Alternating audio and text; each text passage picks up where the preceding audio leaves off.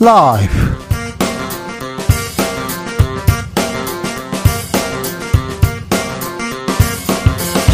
2023년 1월 18일 수요일입니다. 안녕하십니까. 주진우입니다.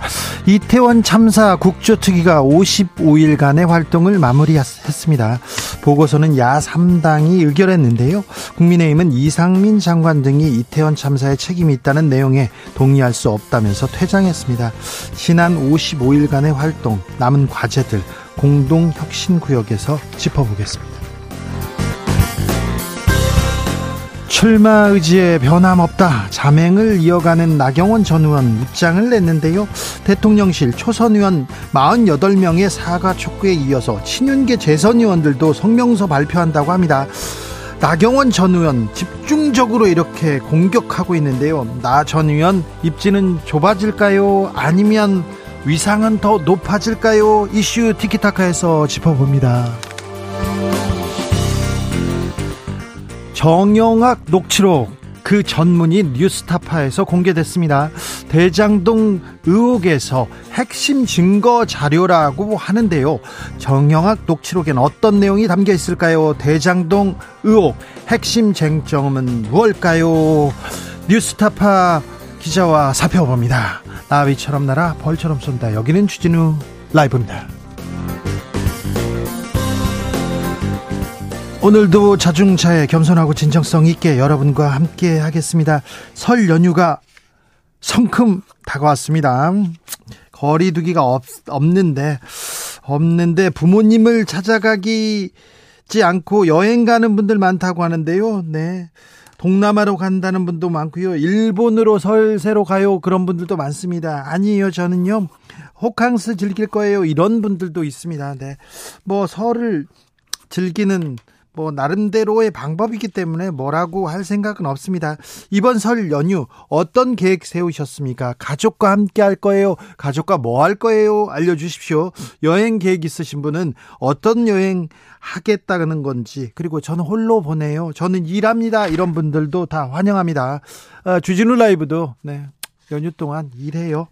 생방송으로 여러분 만나겠습니다. 자, 설 어떻게 보낼 건지 계획 알려주십시오. 샵 9730 짧은 문자 50원 긴 문자는 100원이고요. 콩으로 보내시면 무료입니다. 그럼 주진우 라이브 시작하겠습니다.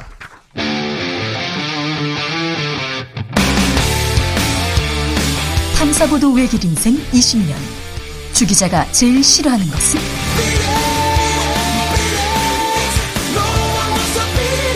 이 세상에서 비리와 부리가 사라지는 그날까지 오늘도 흔들림 없이 주진우 라이브와 함께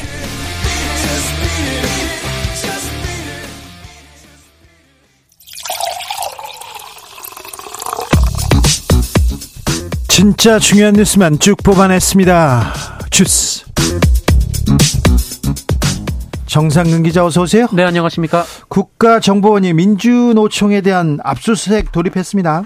네, 국가정보원과 경찰이 민주노총과 산별노조 전 현직 활동가에 대한 국가보안법 위반 혐의로 압수수색에 돌입했습니다. 간첩을 잡는다는 거죠, 지금? 네, 어, 서울 정동 경향신문사에 있는 민주노총 사무총국 그리고 당산동에 소재한 전국 보건의료 산업 노종조합에서 어, 소속 활동가의 책상이나 캐비넷 등을 압수수색했습니다. 민노총은 강하게 반발했습니다. 네, 민주노총은 공안 탄압이라고 반발했는데요. 이 때문에 그 국정원과 경찰 수사관들과 민주노총 활동가들이 2시간 남짓 대치하기도 했습니다. 아, 민주노총 대변인은 압수수색이 아니라 체포영장을 집행하는 것처럼 과도하게 대응했다라면서 어, 윤석열 대통령의 아랍에미리트 말실수가 민주노총 압수수색으로 싹 사라졌다라고 비판했습니다. 네. 보건의료노조도 압수수색 중입니까? 네, 보건의료노조도 압수수색 대상인데요. 이 보건의료노조는 변호사 입회 아래에 압수수색에 협조하겠다는 뜻을 밝혔음에도 어, 수십 명의 기관원과 경찰을 동원해 위압감을 조성했다라면서 노동운동에 대한 대대적인 공안 탄압이라고 비판했습니다. 민주노총은 음, 뭐라고 해야 되나 정부에 이렇게 반대하는 그런 활동도 하기는 하는데요. 어, 간첩이라면 은밀해야 되고 좀 비밀, 위장 이런 게 좀 생각나는데 왜 민주노총에 숨어 있을까요? 아무튼 뭐 간첩이라면 마땅히 잡아야 됩니다. 국가보안법 위반했다면 잡, 뭐 수사하는 것도 뭐뭐 뭐 국정원의 역할이겠죠. 그런데 수사를 해야지 또 간첩을 만들면 안 된다. 여기 이게 지금껏 간첩을 많이 만들었다. 그러다가 발각되기도 했었는데 만들거나 조작해서는 안 됩니다. 네. 수사 진행 상황 지켜보겠습니다.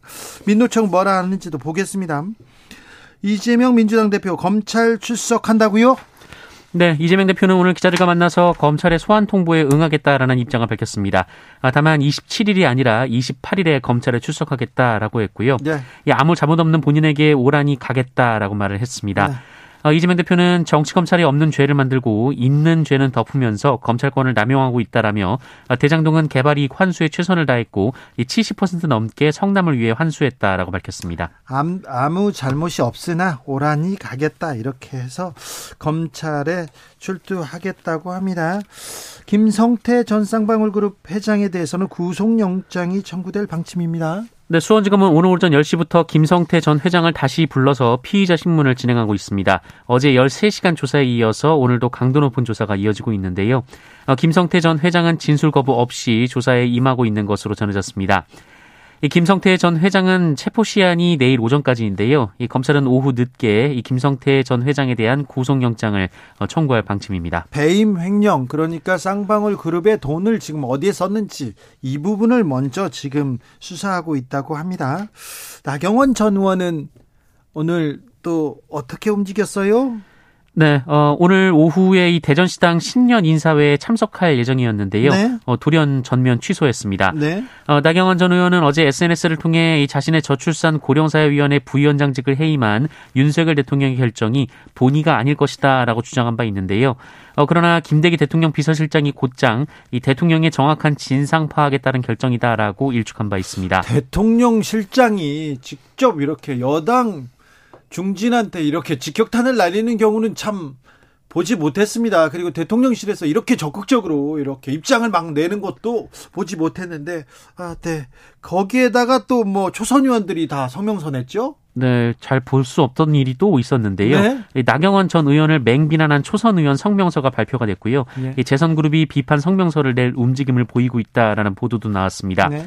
또한 홍준표 대구시장은 이 부부가 출세 욕망으로 부창부수한다면 곤란하다라고 비판했고요. 남편 얘기까지 했어요. 네, 김태흠 충남지사는 장만 서면 얼굴을 내미는 장돌뱅이라고 비판하기도 했습니다. 자, 나경원 전 의원을 집중적으로 정부 여당이 대통령실에 나서서 이렇게 때립니다. 때리면 아, 나경원 전 의원은 위축될까요? 아니면 위상이 높아질까요? 어떤 정치적 파장이 있을지 잠시 후에 저희가 자세히 분석합니다.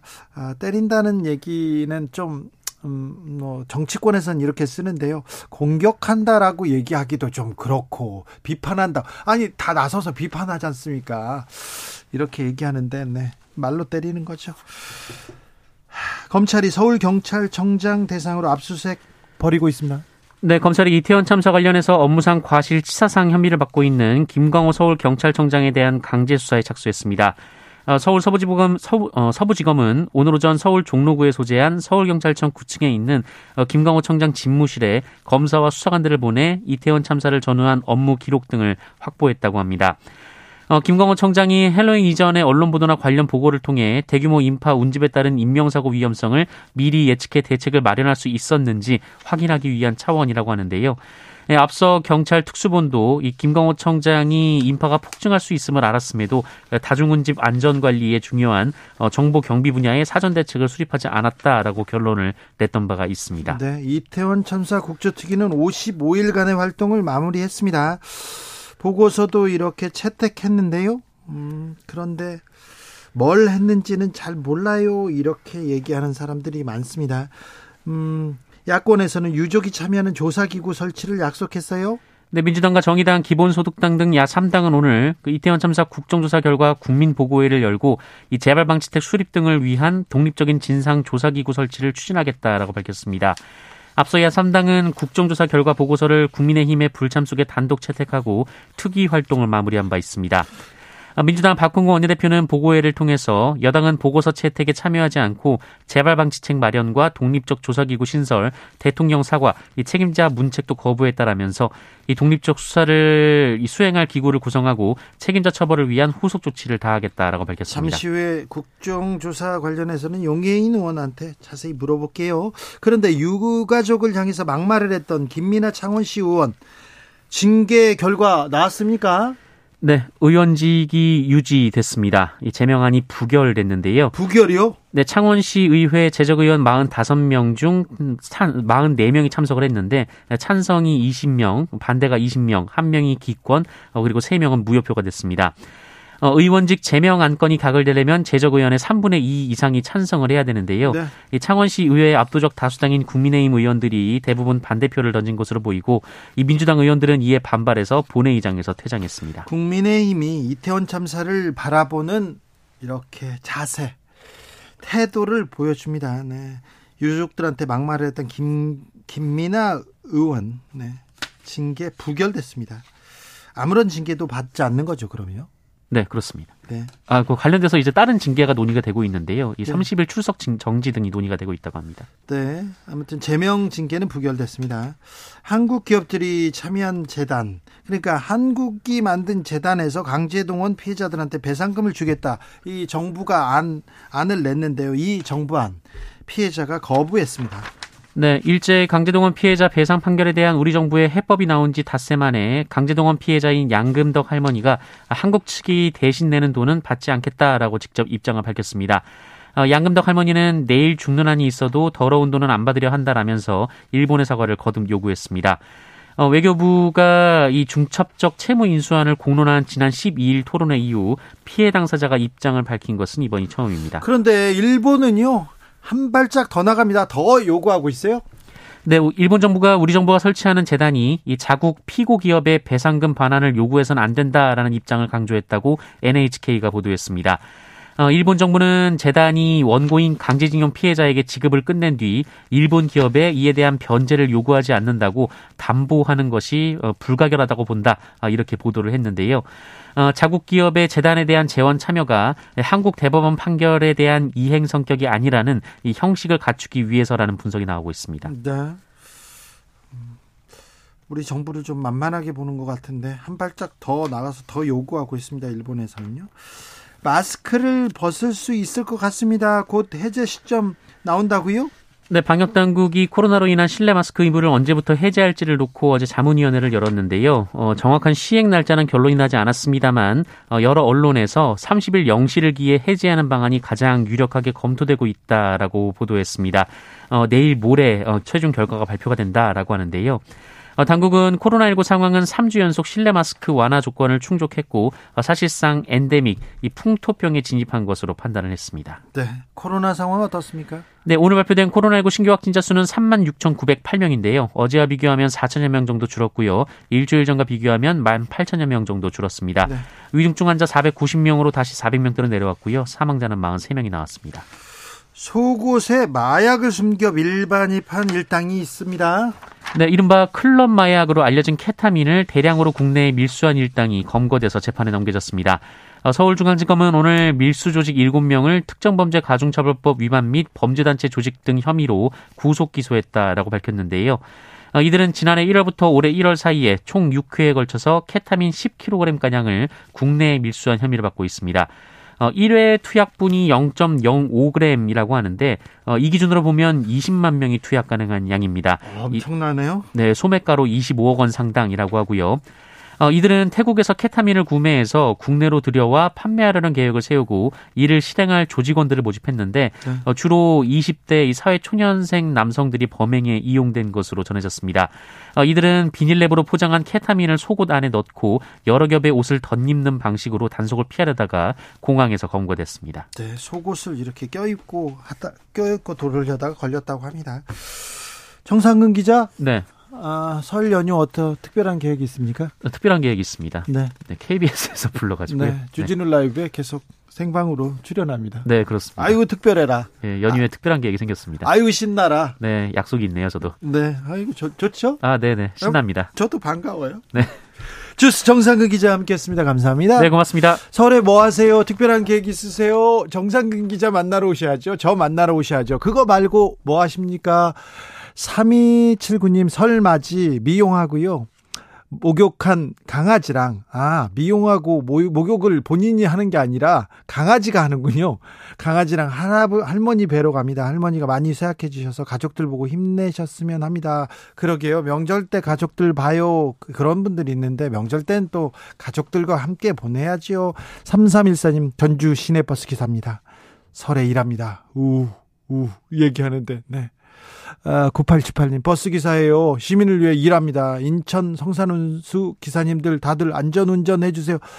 시내버스 기사님들, 고속버스 기사님들, 직행버스 기사님들 덕분에 저희가 명절도 잘살수 있습니다. 그리고 아, 사랑하는 사람들, 가족들한테 이렇게 잘 갈 수 있습니다. 덕분입니다. 네, 감사합니다. 특별히 연휴 때 일하시는 분들 덕분에 우리가 잘 보낼 수 있어서요. 감사하다는 말 전합니다. 9247님, 저는 주말부터요, 송어 얼음 낚시 갑니다. 홍천에서 가평, 화천, 그리고 포천에서 마감하는 얼음 낚시 투어입니다. 아, 홍천 가평 찍고 뭐 화천 갔다 포천 갔다가 얼음 낚시를 이렇게 가는군요. 네. 아이고 신나겠다. 추운데 아유 추운데 다른 사람 시키시지. 네, 알겠어요. 얼마나 신날까 명절 때. 네, 설에 물고기들도 좀 쉬어야 되는데 잘 네, 아닙니다. 세배는 안 하겠죠. 김선우님 가족과 함께 주진우 라이브와 함께 연휴에도 저는 주라 함께 하겠습니다. 어, 네, 그렇군요. 네. 5145님 추석 때요 동양화 맞추기 하다가 잃은 본전을 서울에 찾기 위해서 열심히 컨디션 관리 중입니다. 아 그러시군요. 네 이번에는 좀네 잘, 네, 컨디션 회복하시길 바랍니다. 8649님, 저는요, 가족과 함께 차례 지내고요. 설 전까지는 부모님 가게 일을 하려고 합니다. 부모님을 도와주시겠다는 분인데요. 4722님, 저는요, 부모님 댁에 가서 설 연휴 세배 드리고 여행 갑니다. 가족 여행이요. 연휴 때 여행 가는 게 남의 이야기라고 생각했는데, 우리 가족도 이제 명절 때마다 가족 여행 가기로 했습니다. 이번 추석 때는 해외로 갑니다. 아, 그렇군요. 가족끼리 추석, 추석 때 이렇게 해외 여행 아우 뭐뭐뭐 뭐, 뭐, 가족 때 해, 가족들끼리 명절에 여행 가는 것도 근데 환영합니다. 잘하는 거예요. 뭐 열심히 일했으니까 명절 때 좀 놀아야죠. 그럼 잘 하시는 거예요. 3567님 입주 이사 청소하고 있습니다. 아 이사 하시는군요. 좀 전에 설 전날에 일할 수 있는지 물어보네요. 당연히 한다고 했죠. 아, 설날에도 일정이 잡히면 일해야 합니다. 이렇게. 아, 입주, 이사, 청소, 이럴 땐 또 명절 때, 연휴 때 또 일하는군요. 덕분에 뭐 이사를 저희가 잘 갈 수 있어요. 이사도 한국이 가장 또 편하고 이렇게 전문적으로 잘 하는 것 같아요. 다른 나라는 이사하면요. 다른 친구들 막 한 달 동안 두 달 동안 이사를 하고 있더라고요. 그리고 비싸기도 한다는데 우리 또 이사 뭐 청소 아유 그 부분에서도 세계 최고인데 9588님 설날에 무료 급식소 봉사자가 부족해가지고 봉사 갑니다. 여러분들 복 많이 받으세요 얘기하는데 아 이렇게 연휴 때 봉사하시는 이런 훌륭한 분들 존경받을 만한 분들이 우리 주변에 많아요. 그, 그 덕에 우리 사회가 이렇게 조금씩 따뜻해지는 것도 같습니다. 정치인들 말고요. 정치인들 때문에 좀 팍팍하고 추워졌다가 이런 분들 때문에 따뜻해집니다. 교통정보센터 다녀올게요. 정현정 씨.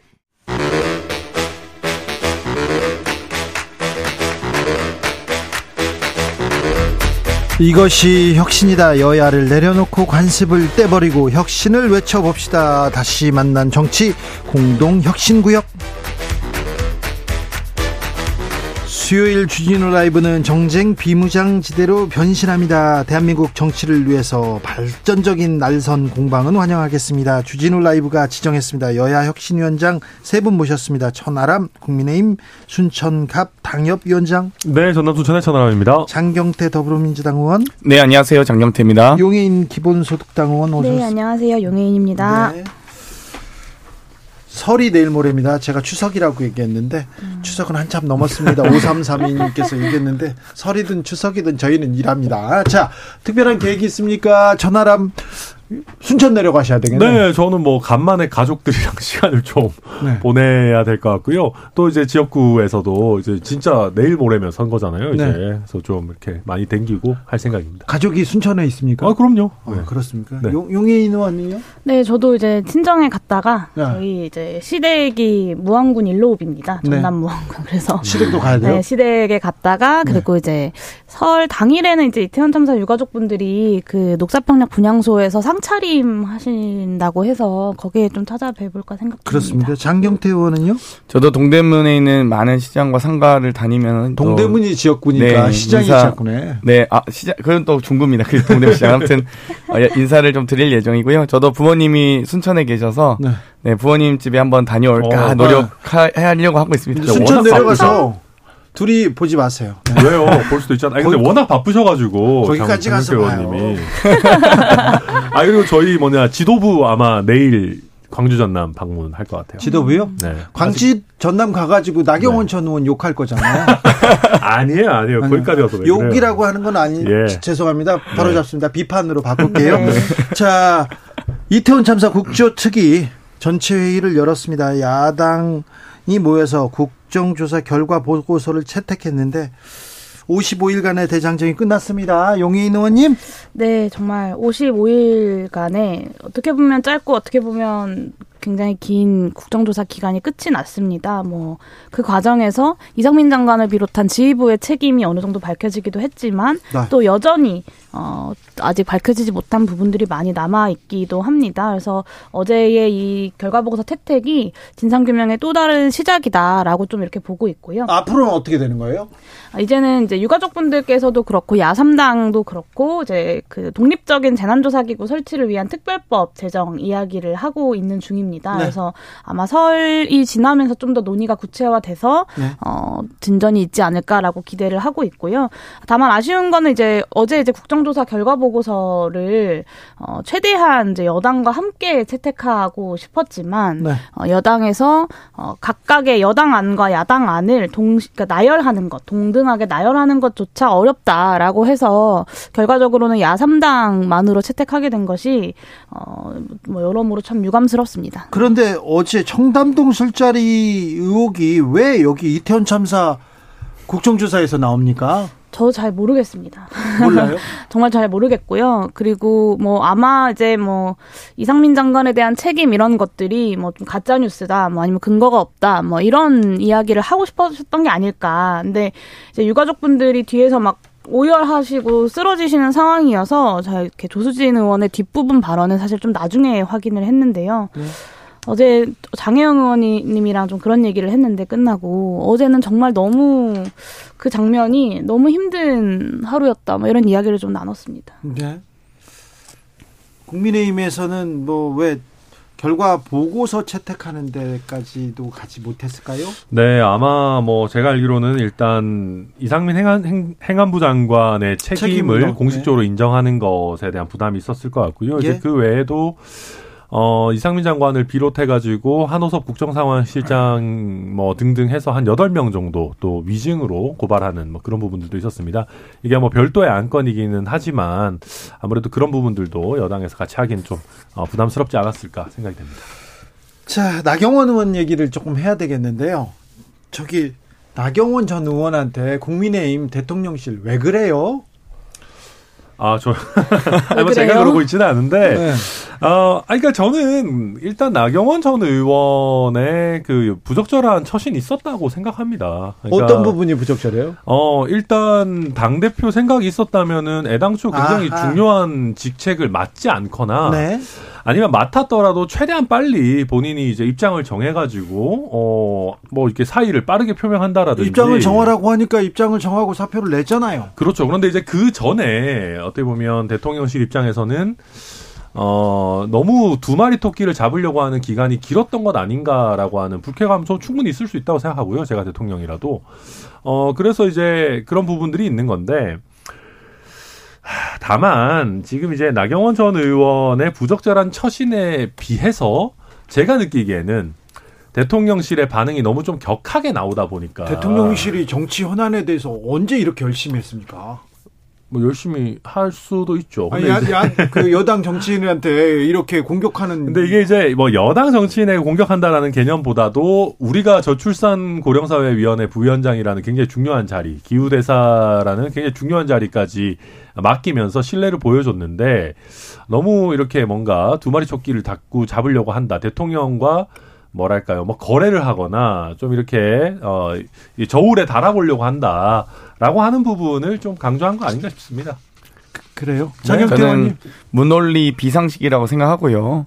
나경원 대표 저, 도 좋아 좋아해서 이런 말씀 드리는 게 아니라 아니 뭐 지금 저출산 고령이 부위원장 할 때만 해도 국민의힘 당 대표 탄핵시킬 줄 알았겠습니까?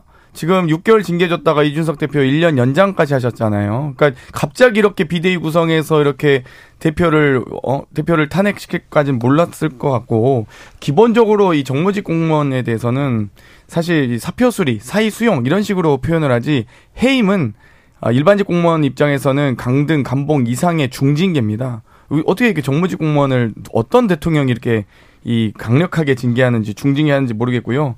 또 한편으로는 이 전당대회라는 공당이 전당대회의 당 대표와 최고위원 선거는 이 공직선거법을 준용합니다. 그런데 이렇게 대통령실이 개입해서 사실상 후보자 매수, 후보자 협박하고 있는 거거든요. 그러니까 아니 나온 출마의 자유가 있는 나라 아니겠습니까? 출마하고 싶으면 하는 거지. 그리고 그 평가와 판단을 당원께서 하시면 되는데 대통령실이 이래나 저래나 하는 게 참 너무 이게 비상식과 무논리가 극치를 지금 달리고 있구나 이런 생각이 듭니다. 영예인 의원은 어떻게 보세요? 저는 윤석열 대통령 정말 뒤끝 왕이다라는 생각이 좀 들고요. 네. 이 불쾌감이 들 수 있다라고 이제 천하람 변호사님 얘기하셨는데 뭐 그럴 수 있습니다. 근데 정치를 불쾌감으로 정치를 하진 않지 않습니까? 정치는 원칙으로 하는 거지 누가 불쾌감으로 정치를 하는 사람도 있더라고요. 네, 그러니까요. 매우 당황스러운데 기분으로 정치한다 이런 생각이 좀 들고 저는 이상민 장관이나 좀 빠르게 해임하면 좋겠습니다. 그러니까 저 이상민 장관에 대해서는 뭐 재난주무부처의 장임에도 불구하고 정부적 책임도 책임이 있어야 무는 거다라고 했는데 어 근데 이제 나경원 전 의원에게는 본인의 기분 불쾌감을 이유로 이렇게 해임을 한다? 음, 좀 너무 원칙이 없는 모습이 아닌가라는 그러니까 뭐 생각도 저도 해임까지 하는 건 너무 과하다 생각하지만 이게 단순히 기분의 문제는 아닌 것 같아요. 그러니까 도의의 문제 뭐 네. 원칙의 문제 정도 얘기할 수 있지 않을까 대통령실에서 발끈하고 나섭니다. 뭐 계속해서 나서는 것까지는 이례적이다 보이는데 그렇다고 하는데 초선 의원 48명이 이렇게 입장문을 내 가지고 저 이 나경원 규탄 사과 뭐 하라 이런 얘기까지 나오더라고요. 이런 거는 저는 진짜 좀 안 했으면 좋겠습니다. 그러니까 어 대통령실과 나경원 전 의원의 문제는 대통령실과 나경원 전 의원이 풀면 됩니다. 이게 이제 초선 의원들까지 연판장을 돌리면서 해야 될 일인가? 저는 솔직히 굉장히 회의적이고요. 네.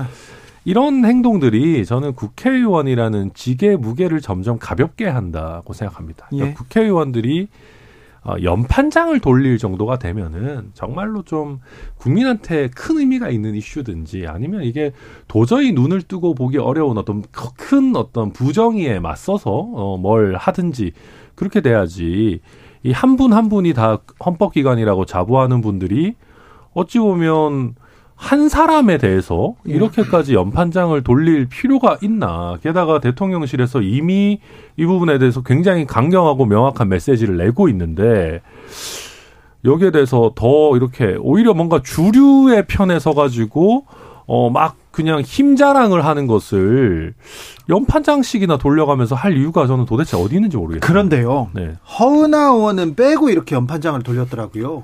허은하 김웅한테는 연락이 안 갔다 뭐 이런 식의 얘기도 하는 것 같던데. 네. 그러니까 이제 저도 그 명단을 그러니까 저는 이거 보면서 안 좋다고 생각한 게 바로 그 이제 단톡방 이런 데서 돌아요. 그래서 뭐 서명한 분들의 명단, 그렇죠. 또 서명 안 한 분들의 명단.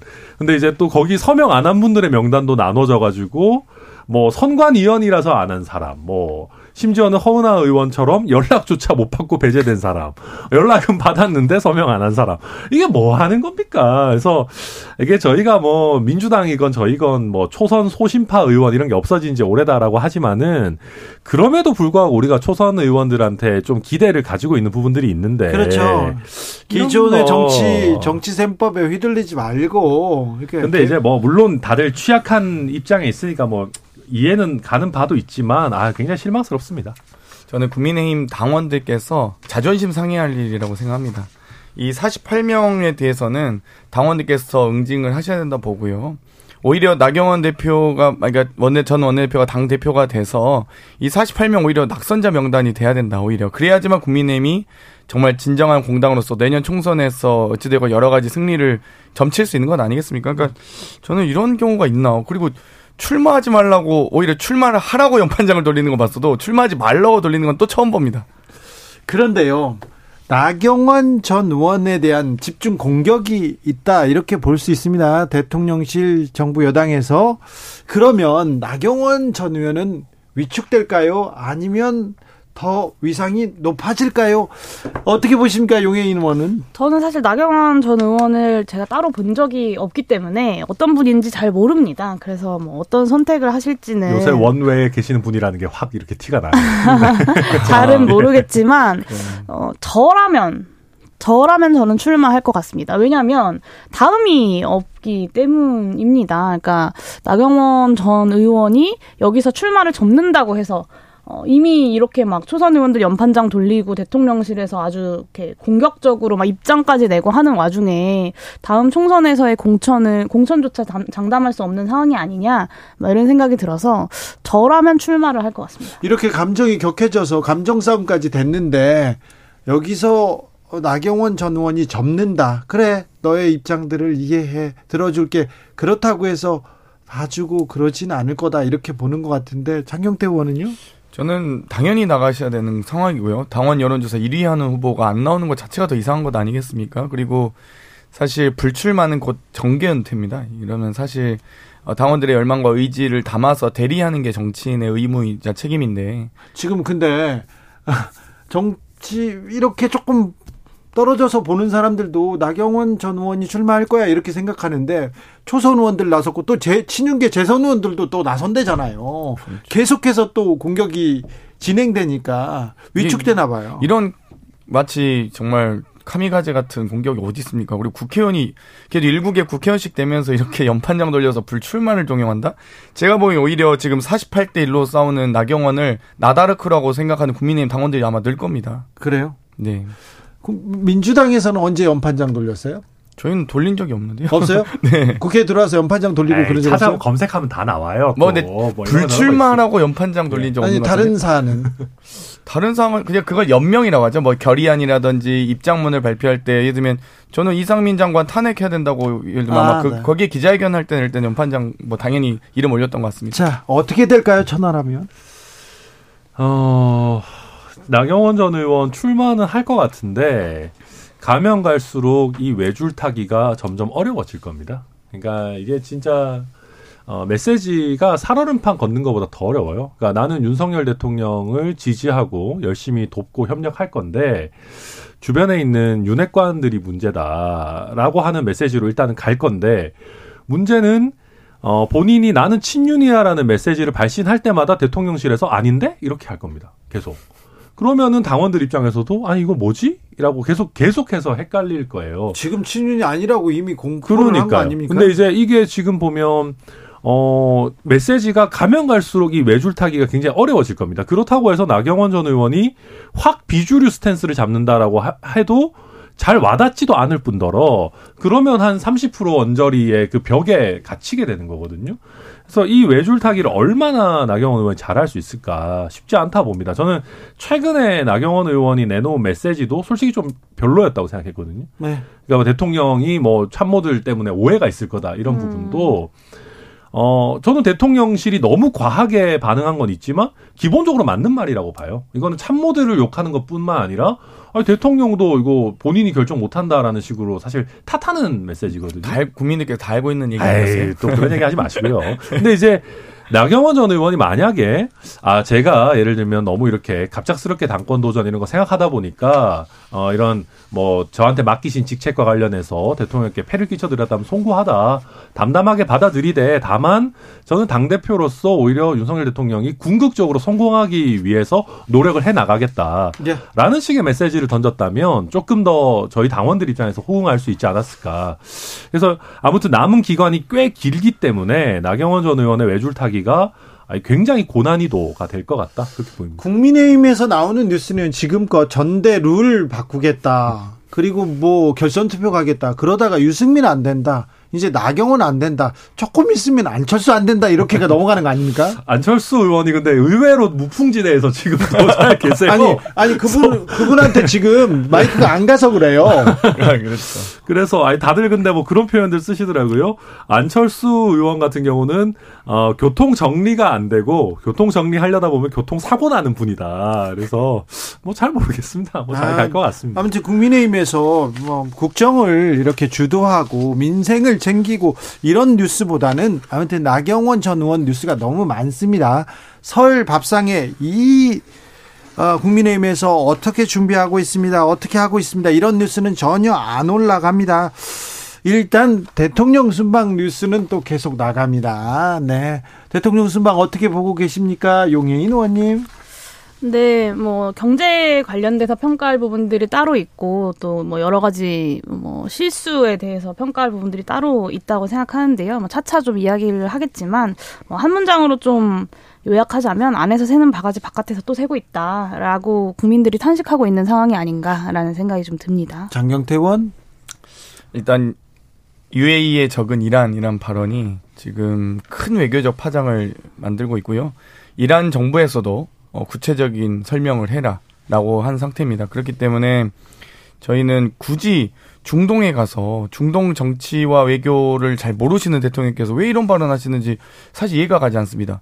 마치 이탈리아 총리가 와가지고 한국에 와서 한국의 적은 일본 아니냐 이렇게 표현한 것과 같거든요. 뭐 실제 우리 국민 정서가 그런 게 있다 할지라도 그런 표현을 외국에서 듣고 싶진 않죠. 그렇기 때문에 저는 매우 부적절했다고 보고요. 지금 외국을 나가실 때마다 지금 계속 사고를 치고 있습니다. 처음에 나토 갈 때도 그랬고, 이 조문 없는 조문 외교 갈 때도 그랬고, 동남아 외교 순방에도 그렇고, 지금 계속 그러고 계시거든요. 그렇기 때문에 오히려 국격과 품위를 상황에도 맞지 않고, 국익에도 맞지 않고, 뭐 국격도 맞지 않는 이런 발언들 제발 좀 안 하셨으면 좋겠습니다. 천하람 위원장? 어, 네, 뭐, 잘하고 계시는 부분도 있, 있고 뭐 그렇습니다. 이제 예를 들면 UAE에서 뭐 37조 원 상당의 뭐 MOU를 체결하고 이런 부분 굉장히 좋죠. 사실 세일즈 외교했다 이렇게 보도해야 되는 돼. 네, 그리고 뭐 어마어마한 환대를 받고 뭐 다 좋습니다. 이제 같이 간 사람들 대통령실에 있는 사람들 막 저한테 놀리는 문자 이런 거 보내고 그러더라고 사진 찍어가지고 아 나는 여기서 에어쇼 보고 있는데 뭐뭐 뭐 이렇게 막 또 영공에 진입하자마자 뭐 이렇게 호위 전투기가 붙어가지고 있는 거 이런 거 막 찍어서 저한테 보내고 그러더라고요. 근데 아무튼 뭐 어찌됐든 우리 대통령과 이제 그 국빈 외교단이 어, 좋은 환대를 받고 하는 건 뭐 다 좋습니다. 그게 이제, 어, 뭐 성과도 나오고 있고, 뭐 다 좋은데, 결국, 그, 이 이란 관련한 발언은 제가 봐도 대통령께서 이제 약간 우리 부대원들 앞이다 보니까 모르겠습니다. 너무 편하게 생각하셨는지는 모르겠는데 굳이 안 나와도 되는 발언들 아니었나 싶고요. 또 저희 당 입장에서도 이게 그냥 야당에서만 문제 제기한다라고 치부하고 넘어가기에는 실제로 이란 쪽에서도 문제 제기가 있기 때문에 네. 어 우리 외교부에서도 이거는 최대한 빨리 좀 잘 접촉해가지고 이란 네. 쪽에 어떤 불쾌감을 덜어들어야 우리도 또 마음 편하게 테헤란로도 걸어 다니고 그럴 수 있지 않을까? 그러니까요. 네. 대통령실에서 외교부에서 빨리 조금 수습을 해야 될 텐데 어떻게 수습하는지 좀 보겠습니다. 이건 아, 좀 걱정하는 사람들이 많습니다. 특별히 이란과의 우리가 관계가 그렇게 뭐 썩 좋지 않은 상황에서 이렇게 이란 외교부에서도 정색하고 나왔습니다. 전적으로 무지한 것이라고 강력하게 반발했는데 아, 좀 안타깝습니다. 네. 아무튼 어 순방 갔습니다. 그래서 순방의 성과를 많이 홍보하고 싶었을 텐데 순방의 효과는 홍보가 되기는커녕 이렇게 말실수 그리고 나경원 효과로 지금 이렇게 상쇄하는데 이게 잘하는 건지 어 방금 전에 나경원 의원께서 당심 1위를 달리고 있다 이렇게 말씀하셨는데요. 어, 한길 리서치가 쿠키뉴스 의뢰로 지난 7일에서 9일 자기 당대표 누구 지지하느냐 그때 국민의힘 지지층에서 나경원 의원이 가장 높게 나왔습니다. 어, 자세한 내용은 중앙선거 여론조사 심의위원회 홈페이지를 참조하시면 됩니다. 최근에는 좀 여론조사 경향이 바뀌었는데요. 그 얘기는 차차 하겠습니다. 스위스 가서는 스위스 가서는 별 탈이 없이 오셨으면 합니다. 스위스를 며칠 가더라 3박, 3박 4일 있는데 다보스 오, 네. 근데 굉장히 오래 있더라고요, 스위스에. 네. 어, 다른 데는 해외 순방 가면 이 나라 저 나라 하루씩 이틀씩 하면서 이렇게 많이 만났는데 이번에는 뭐 아랍에미리트 그리고 스위스에서 어 깊게 만난다고 하는데 한번 성과를 한번 지켜보겠습니다. 민주당에서는 음, 이재명 대표 소환 소식이 이렇게 전해졌습니다. 민주당 입장에서는 우리 지금 어, 명절 때 명절 설상에다가 이재명 대표 소환 얘기 올리려고 하는 거 아니냐 이렇게 좀 불만 섞인 목소리 터져 나옵니다. 헌정사상 초유의 저희가 성남지청 음, 대표께서 출석을 하셨습니다. 어, 그럼에도 불구하고 아무것도 없었거든요. 새로운 어떤 증거나 근거를 가지고 해야 되는데 이렇게 오라가라 하는 것 자체가 매우 좀 사실 불쾌한 상황이고요. 어, 그럼에도 불구하고 어찌됐건 설 밥상에 이재명 대표가 뭐 출석 안 한다라는 식의 프레임을 만들려고 했던 것 같지만 또 대표께서 오늘 망원시장에서 결단을 내리시고 출석하겠다라고 발표를 하셨습니다. 그런 상황이기 때문에 저도 최고위원 회의에서나 뭐 비공식적으로나 어, 좀 안 하셨으면 좋겠다. 출석을 할 이유가 없다라고 몇 차례 말씀을 드렸었는데요. 어찌되었건 여러 가지 면에서 이재명 대표는 적극적으로 검찰의 수사에 협조하고 있고요. 또 소환조차 하지 않고 있는 김건희 여사에 대한 이제 소환도 보다 임박한 게 아니냐라는 생각도 듭니다. 천하람 변호사. 네, 이게 뭐 저는 출석하기로 하신 거 잘하셨다고 생각하고요. 네. 근데 이제 뭐 출석을 할 지 말지를 고민하는 것도 원래는 일반 국민에게 없는 특혜입니다.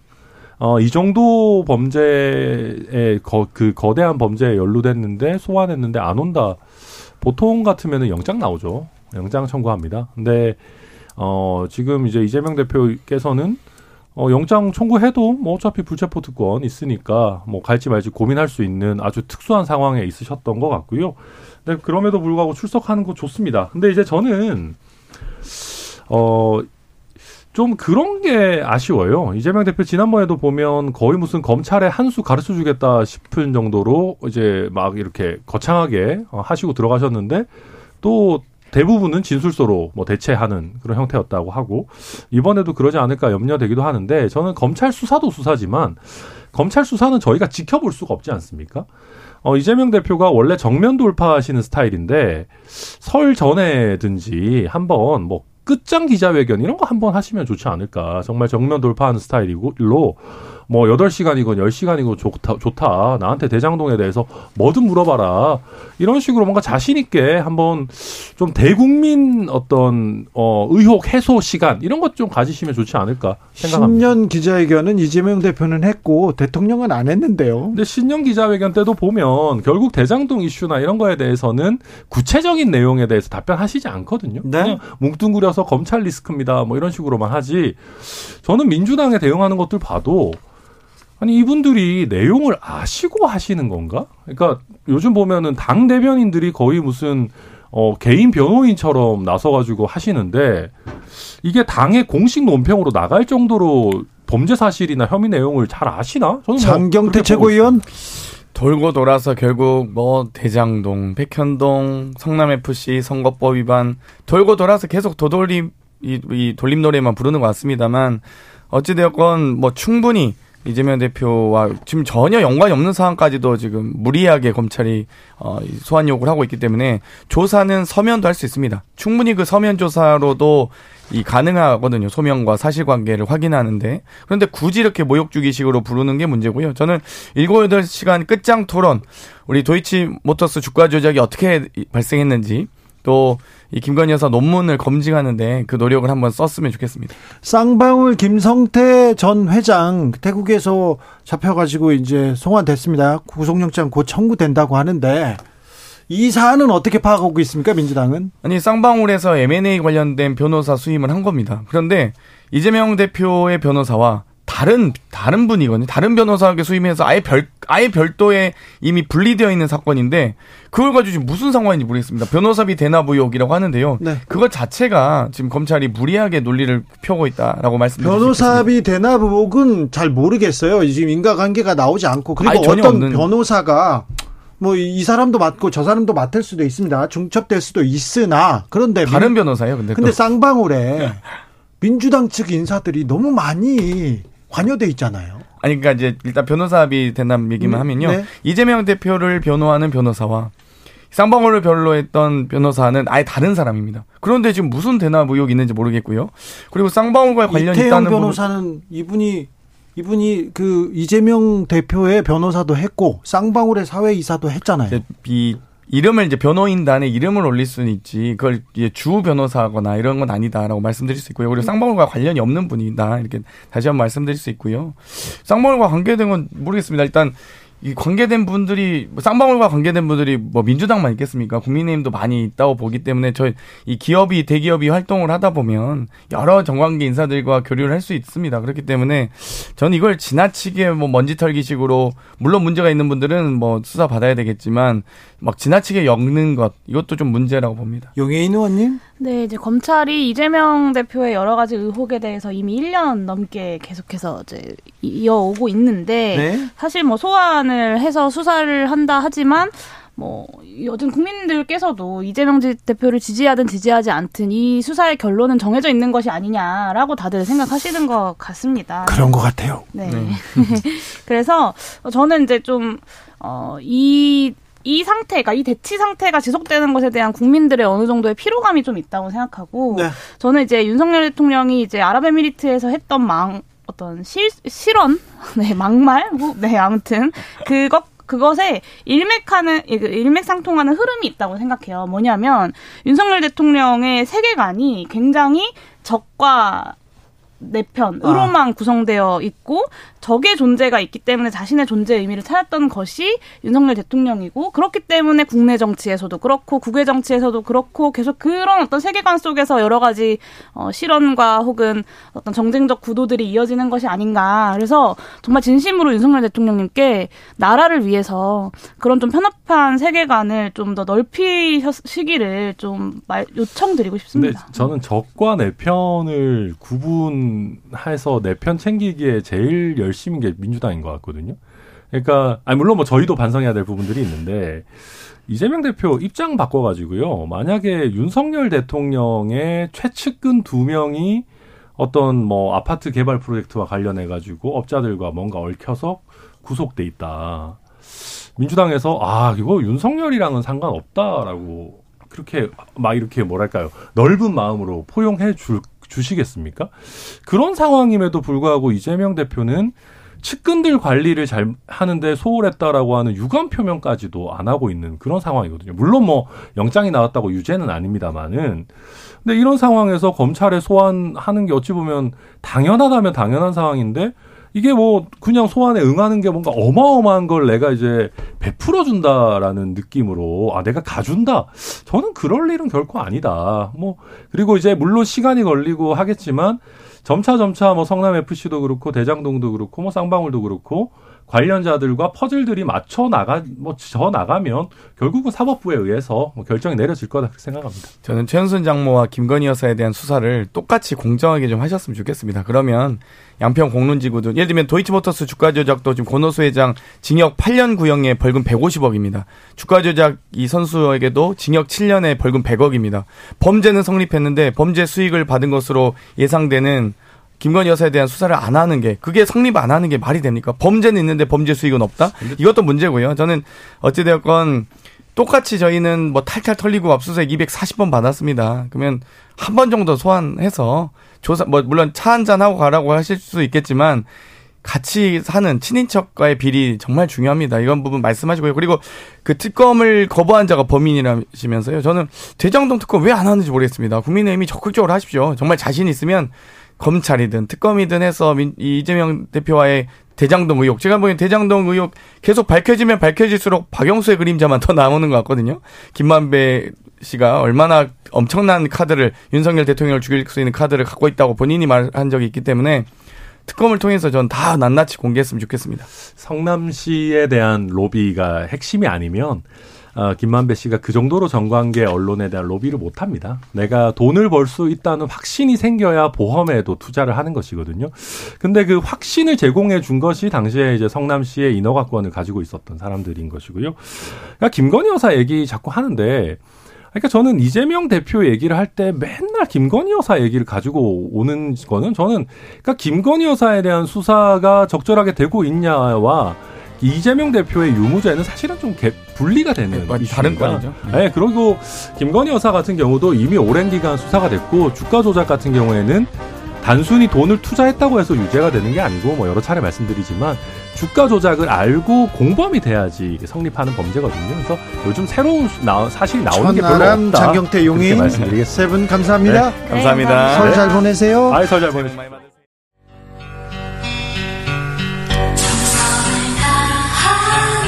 정성을 다하는 국민의 방송. KBS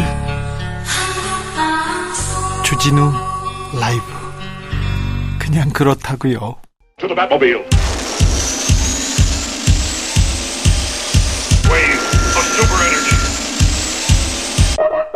주기자의 1분 세계 최고령자 앙드레 수녀, 프랑스의 앙드레 수녀가 118세의 일기로 선정했습니다.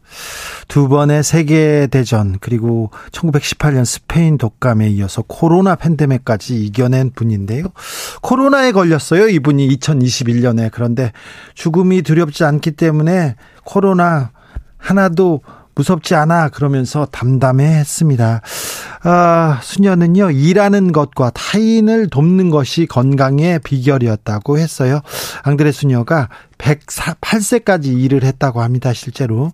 사람들은 일 때문에 힘들어 죽겠다고 하는데 나에게는 일이 삶의 원동력이었어요. 사람들이 서로 미워하지 말고 서로 돕고 사랑해야 해요. 이것만 명심하면 상황은 훨씬 좋아질 거예요. 이렇게 말했습니다. 한도 교류에 지대한 공헌을 한 제도기사 이수길 박사가 13일 독일 마인츠에서 아, 세상을 떠났습니다. 의사였습니다. 소아과 의사였고요. 그래서 조금 다른 유학생에 비해서 넉넉했습니다. 넉넉한 인품으로 유학생들 돕고 밥을 자주 먹였습니다. 그래서 제도 인사들의 정신적 지주, 지주 였었는데 이 박사는 애국심이 투철해 가지고 한국 돕는 일에 열심히 였습니다. 독일의 선진 의술 고국에 이렇게 전파했고 그래서 한국 의학 발전에 큰 기여를 했고요. 1960년대 간호사 파독 이거 시작하신 분이 이수길 박사입니다. 이 산업화에 큰 공을 세우기도 했었죠. 박정희 정권에서 어, 파독, 광부, 간호사 엄청 홍보했습니다. 그런데요, 1967년 중앙정보부 요원들이 독일 이수길 박사 집에 와서 이수길 박사를 납치합니다. 소아마비로 다리가 불편했던 이 박사를 중정 요원들이 그 다리를 고문합니다.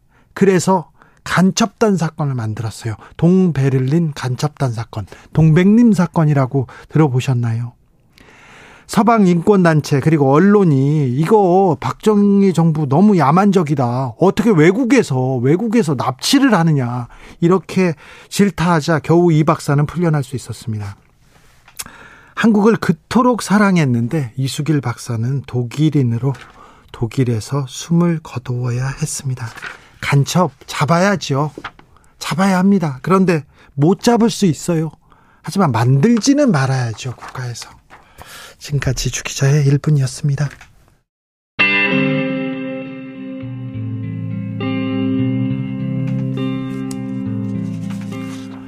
제프 버클리 할렐루야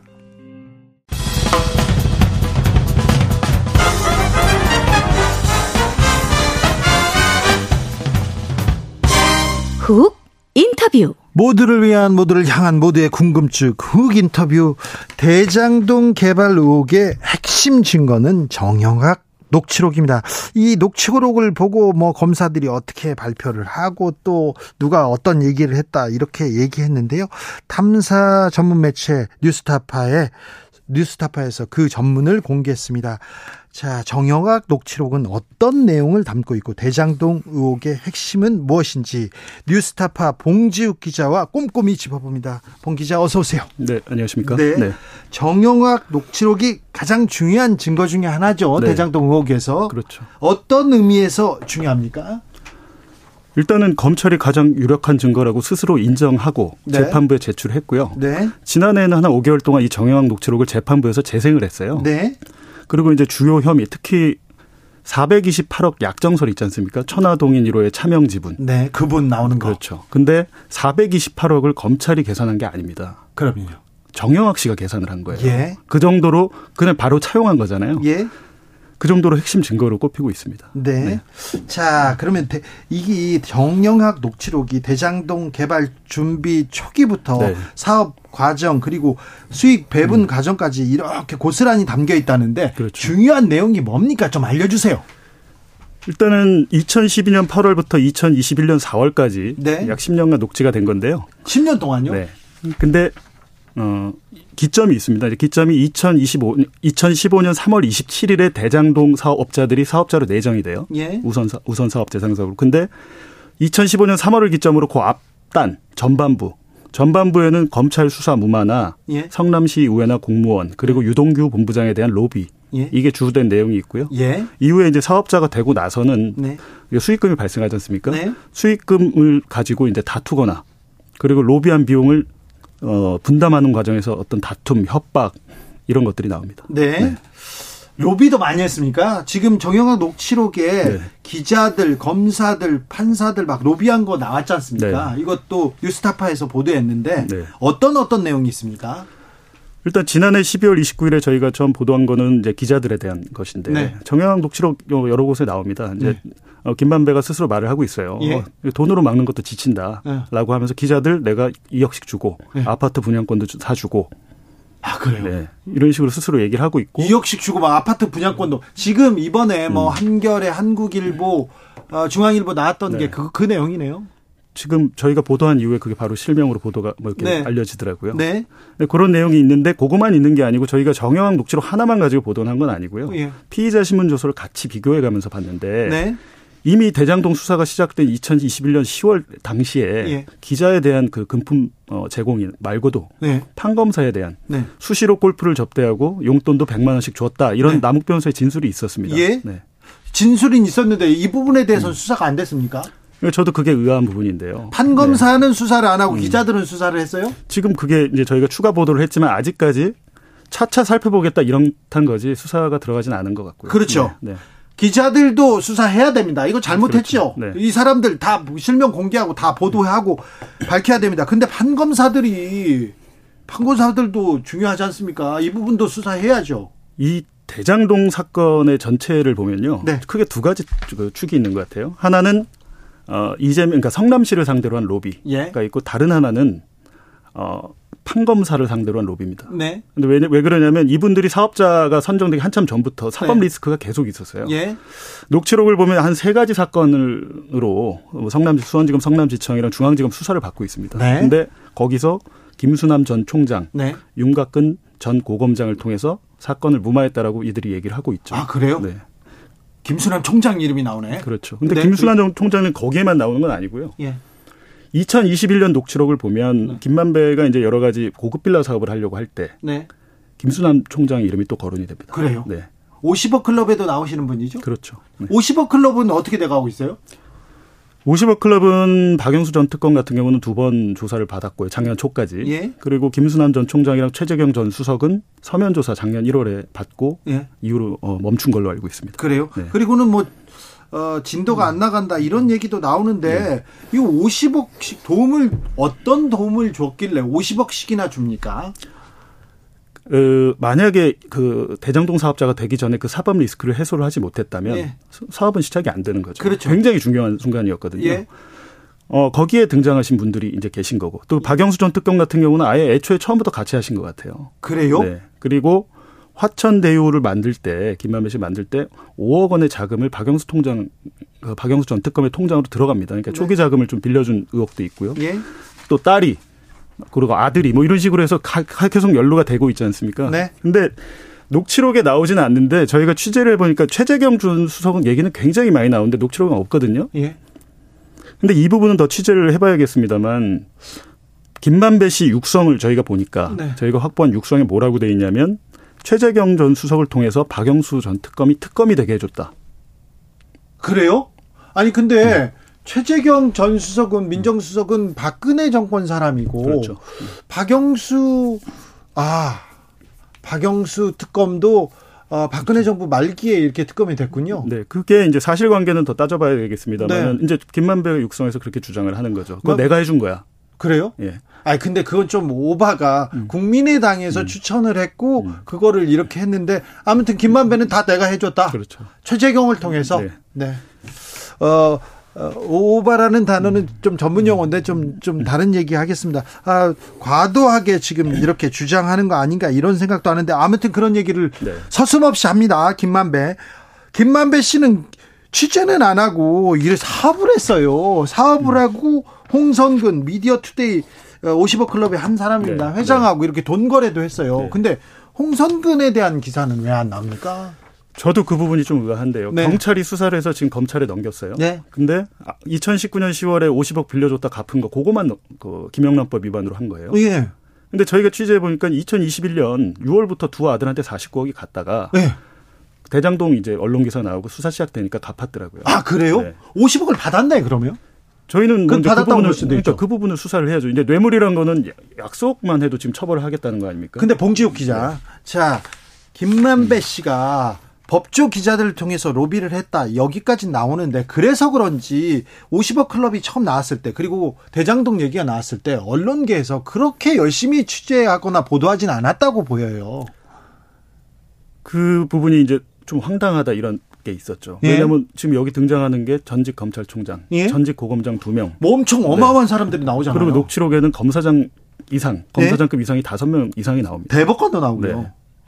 그러니까 다 우리 이게, 실화야 이렇게 됐는데 실질적으로 곽상도 전 의원 같은 경우는 아들한테 50억이 갔지 않습니까? 그렇죠. 그걸로 재판을 받고 있고. 네. 네.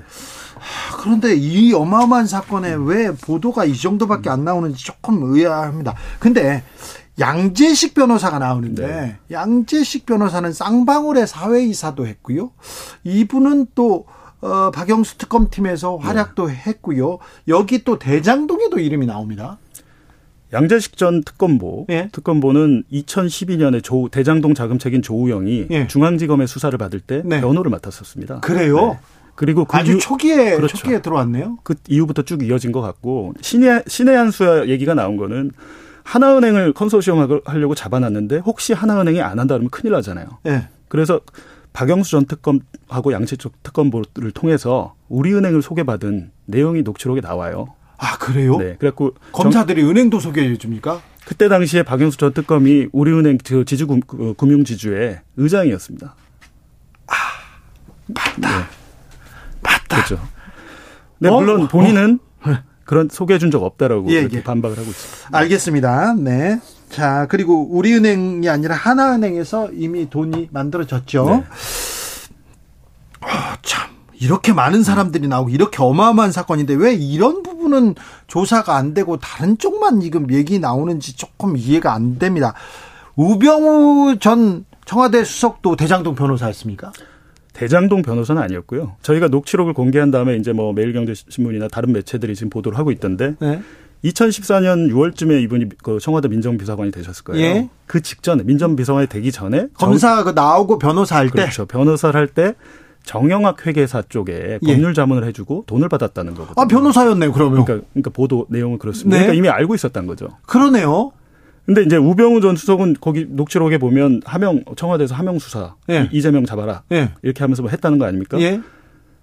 그 근데 제가 우병우 수석한테 물어봤더니 뭐 어떻게 된 겁니까? 물어봤더니 전혀 그런 적 없고 예. 이재명 관련해서 어떤 첩보를 받은 것도 없고 지시를 한 것도 없다 이렇게 얘기를 하는데 거기 보면 조윤선 정무수석 얘기도 나와요. 조윤선 네. 수석도 나옵니까? 네. 그리고 이제 제가 볼 때 한 가지 이상한 거는 김영환 전 수석의 그 네, 민정수석의 네, 업무 수첩에 보면 네. 2014년 6월에 그 김기춘 비서실장이 지시를 하죠. 네. 예를 들면 야당 인사들에 대한 수사. 예. 예를 들면 뭐 안민석 의원의 어 무슨 버스 회사에서 1억 받았다. 네. 이렇게 실질적으로 그게 그 조사가 되거든요. 예. 조사는 됐는데 사실 무근으로 네, 드러났어요. 그렇죠. 네. 근데 거기 보면 조윤선 수석이 오더를 했고 직접 오산에 내려갔다라고 돼 있더라고요. 아, 그래요? 네. 그래서 제가 볼 때 시기적으로 그게 그 사건 아닌가 이런 의혹은 갖고 있습니다. 네. 네. 최성원 씨 이름도 나옵니까? 녹취록에 보면 이제 그 노태강 그 문화 문화체육부 네, 차관, 이요 네, 네, 그분 얘기를 하다가 이제 최순실 언급이 갑자기 되는데 녹취록 말고요. 저희가 확보한 그 김만배 육성 파일에 네. 이런 얘기가 나오더라고요. 저 나는 정윤회하고 최순실을 진작에 알고 있었다. 네. 네 진작에 알고 있었고 특히 그 금융 문제, 금융권 네. 은행가 은행들을 어떻게 알아? 네. 이 문제를 최순실을 통해서 해결을 했다고 얘기를 하고 있어요. 김만배가 최순실을 통해서 음. 은행권 문제를 해결했다. 그 은행권 문제라는 게 지금 곽상도 전 의원이 받고 있는 혐의 하나은행에 네. 컨소시엄 깨지는 거 막아준 거 아니냐라는 건데. 아. 곽상도를 음. 누가 천거했냐 거기에 나왔을 때 최소원 씨가 음. 그때 어, 의혹을 받았죠. 그런 의혹은 있었죠. 근데 확인되지는 않았고. 근데 이 부분에서 전 중요하다고 본 게 구체적으로 얘기를 하고 있어요. 예. 예. 그때 당시 하나은행이 실질적으로 왜냐하면 녹취록에는 나옵니다. 그 호방건설의 김상열 회장이 하나은행의 그 김정태 회장한테 전화를 했다는 거예요. 예. 당신들 그거 안 깨면 내가 거기다 그 넣어놓은 예금 다 뺄 거야 이런 식으로 예. 했다고 이제 업자들이 말을 하고 있어요. 예. 그러면서 실질적으로 깨질 뻔했던 것 같아요. 예. 근데 그게 이제 안 깨졌지 않습니까? 네. 근데 그 부분에 대해서 김만배가 스스로 최순실을 통해서 해결했다. 그렇군요. 김만배 네. 육성 파일에 네. 김만배가 이렇게 얘기했다는 겁니다. 지금 사실론에 드러나지 않았는데 그런데 굉장히 아니 그래서요 수사를 해봐야 됩니다. 그러니까 네. 구체적인 정황이 그렇죠. 다 나와 있네요. 그렇죠. 자 그러니까 대장동 김만배 음. 일당이 하나은행으로 음. 은 금융권으로 음. 갈때 곽상도라는 이름은 그 지금 수사 중이었고 음. 나왔어요 50클럽에서 네, 그런데 최서원, 최순실이라는 이름을 김만배가 얘기하고 있네요. 그렇죠. 근데 이제 수사해야겠네요. 제가 이제 곽상도 의원한테 혹시 이런 얘기 들어봤냐 그랬더니 자기는 모르겠다 그래요. 모르겠다고 하지. 예, 자기도 그리고 이경재 변호사도 네. 이런 일이 있었냐고 물어보니까 아, 그런 일 없었다고 이제 반박을 하고 있는 거죠. 자, 네. 그러면요. 녹취록, 음. 정영학 네. 녹취록, 김만배 녹취록에서 나오는 네. 이재명 대표에 대한 부분은 어떤 부분입니까? 이재명 대표에게 뭐가 구체적으로 그건 없고요. 예. 그런 거 뭐 21번인가 언급된다고 하는데 네. 사실 그런 부분이 있으면 제가 보도를 했겠죠. 21번 네. 언급됐다 이런 음. 보도는 나왔어요. 네. 그래서 네. 모락모락 이재명과 음. 관련설이 나왔는데 구체적인 발언은 없습니까? 구체적인 발언 없고요. 그 윤석열 어, 대통령 윤석열이라는 단어도 나오거든요. 네. 근데 마찬가지로 그렇게 구체적으로는 네. 어떤 혐의나 이런 건 없습니다. 그렇습니까? 네. 어, 유동규 어, 전 본부장이 최근에 천화동인 1호 그분 음. 이재명이다 이렇게 이재명 측이다 이런 얘기까지 했는데 이런 정영학 녹취록에 이런 내용도 나옵니까? 그러니까 제가 이번에 공개한 이유가 그런 거예요. 만약에 이거 제가 계속 들고 보도를 예. 하면 어 저 뉴스타파에서 조금 조금씩 떼서 선택적 보도하는 거 아니야 이렇게 볼 수도 있잖아요. 아, 예, 예. 그러니까 저는 이 1300페이지를 읽어보면 네. 천화동인 1호 지분의 차명 지분의 소유자가 누군지 명확히 나옵니다. 뭐라고 나옵니까? 유동규 한 명이라고 나오는 거죠. 유동규요? 근데 이제 거기에 대해서 유동규는 그렇게 얘기할 수 있죠. 사실은 내가 이거 형들이랑 나눠 쓰려고 했어라고 진술을 바꿀 수는 있으나 네. 남욱 변호사가 문제예요. 남욱 변호사는 사업 초기 2015년 2월부터 그 사실을 자기가 듣거나 알았다는 거거든요. 그렇죠. 근데 정영학 회계사는 아니라고 그래요. 네. 이 지분에 대한 정확한 지분에 대한 거는 두 명이 합니다. 네. 김만배와 정영학. 정영학이 회계사였고 네. 이 내부 장부를 관리하고 돈 관리를 했어요. 그렇죠. 그러니까 가장 정확하게 아는 사람이다. 그 사람의 네. 녹취록에는 그렇죠. 유동규로 나옵니까? 그렇죠. 이재명 측은 없죠. 아, 네. 그렇습니까? 어, 검찰이 음. 왜그 얘기는 안 할까? 왜 정치권에서 이 얘기는 안 할까? 이거 그렇습니다. 근데 왜 그게 중요하냐면요. 지금 뭐 배임 혐의로 뭐 이렇게 소환을 한다고 하는데 대가 어떤 이유가 있어야 되잖아요. 네. 특혜를 줬으면 이유가 있어야 되는데 이재명 대표에 대한 뇌물이나 정치 자금은 지금 의외로 안 하고 있어요. 네. 배임을 얘기하고 있단 말이에요. 배임이죠. 그러면 그 이유가 뭐가 있어야 돼? 어, 뭘 받았지? 어떤 이유지 했을 때 그게 428원 약정서 하나거든요. 네. 천화동이 1호 차명 지분을 나눠 갖기로 했다. 네. 그거밖에 없는 겁니다. 네. 그런데 그 이름은 유동규가 나오고 네. 지금은 이재명 측이라고 네. 바뀌었는데 거기에 이재명은 나오지 않는다. 그렇죠. 네. 자, 근데 이재명 대표의 최측근 정진상, 김용 이런 분들은 어 뭐 뇌물을 받았다 뭐 이렇게 해서 구속됐는데 네. 이분들은 어떻게 나옵니까? 어 뭐 그분들에 대한 언급은 간간히 나오긴 하는데 네. 뭐 예를 들면 뭐 오늘 2014년 6월에 이분들과 만나서 의형제를 맺었다고 합니다. 네. 남욱이 김만배로부터 들은 얘기를 정영한테 하거나 그러니까 전원이에요. 예. 남욱이 직접 정진상을 만난 적이 없다고 스스로 밝히고 있습니다. 아 그래요? 네. 그러니까 그 뇌물 부분도 저희가 좀 이렇게 취재를 해보니까 검찰이 특정한 그 유흥주점. 네. 유흥주점은 아니더라고요. 아니에요. 예. 정진상에게 2013년 4월에 네. 저희가 보니까 날짜까지 녹취록이 다 특정이 돼요. 네. 확인해 보니까 유흥주점이 아니고 대형 그 라이브 카페 7080 네. 뭐 이런 라이브 카페였는데 네. 글쎄요. 앞으로 그거 입증하는 것도 뭐 사실상 쉽지는 않을 것 같습니다. 김만배 일당이 어떤 룸사롱을 하나 잡아놓고 네. 기자들 그 다음에 판검사들 거기 가서 술 접대를 음. 하고 또 가서 먹어 이름 달아놓고 가 그렇게 했다면서요. 그 녹취록에 나옵니다. 네. 그 업소 명도 나오고. 네. 그 뭐 마담이라고 하나요? 네. 그런 관계자 이름도. 자, 본 기자는 가봤을 거 아니에요. 역삼동의 오렌지예요. 예. 역 강남역 뒷골목에 있는. 네네. 왜 오렌지라고 밝히냐면 그 업소가 지금 없습니다. 아 사라졌어요. 폐업했기 때문에. 네. 근데 거기는 원래 나무기 알던 가게였던 예. 것 같아요. 예. 그래서 그 부분에서 이제 거기서 검판사 접대 그리고 네. 기자들한테 접대를 했다는 그 관계자 증언이 나오고 있는 거죠. 네. 네. 기자들 많이 갔답니까? 글쎄요, 제가 그 부분은. 네. 자, 검판사, 기자들 그 부분은 음. 또본 기자를 모셔가지고 한번 더 들어야 되겠습니다. 네. 그리고 정영학 녹취록에서 음. 곽상도에서 최서원 씨 이름까지 나온다고요. 오, 굉장히 아, 수사 음. 수사가 필요합니다. 자, 뉴스타파의 봉지욱 기자 말씀 드렸습니다. 감사합니다. 네, 고맙습니다. 정치 피로, 사건 사고로 인한 피로, 고달픈 일상에서 오는 피로. 오늘 시사하셨습니까? 경험해 보세요. 들은 날과 안 들은 날의 차이. 여러분의 피로를 날려줄 저녁 한 끼 시사. 추진우 라이브.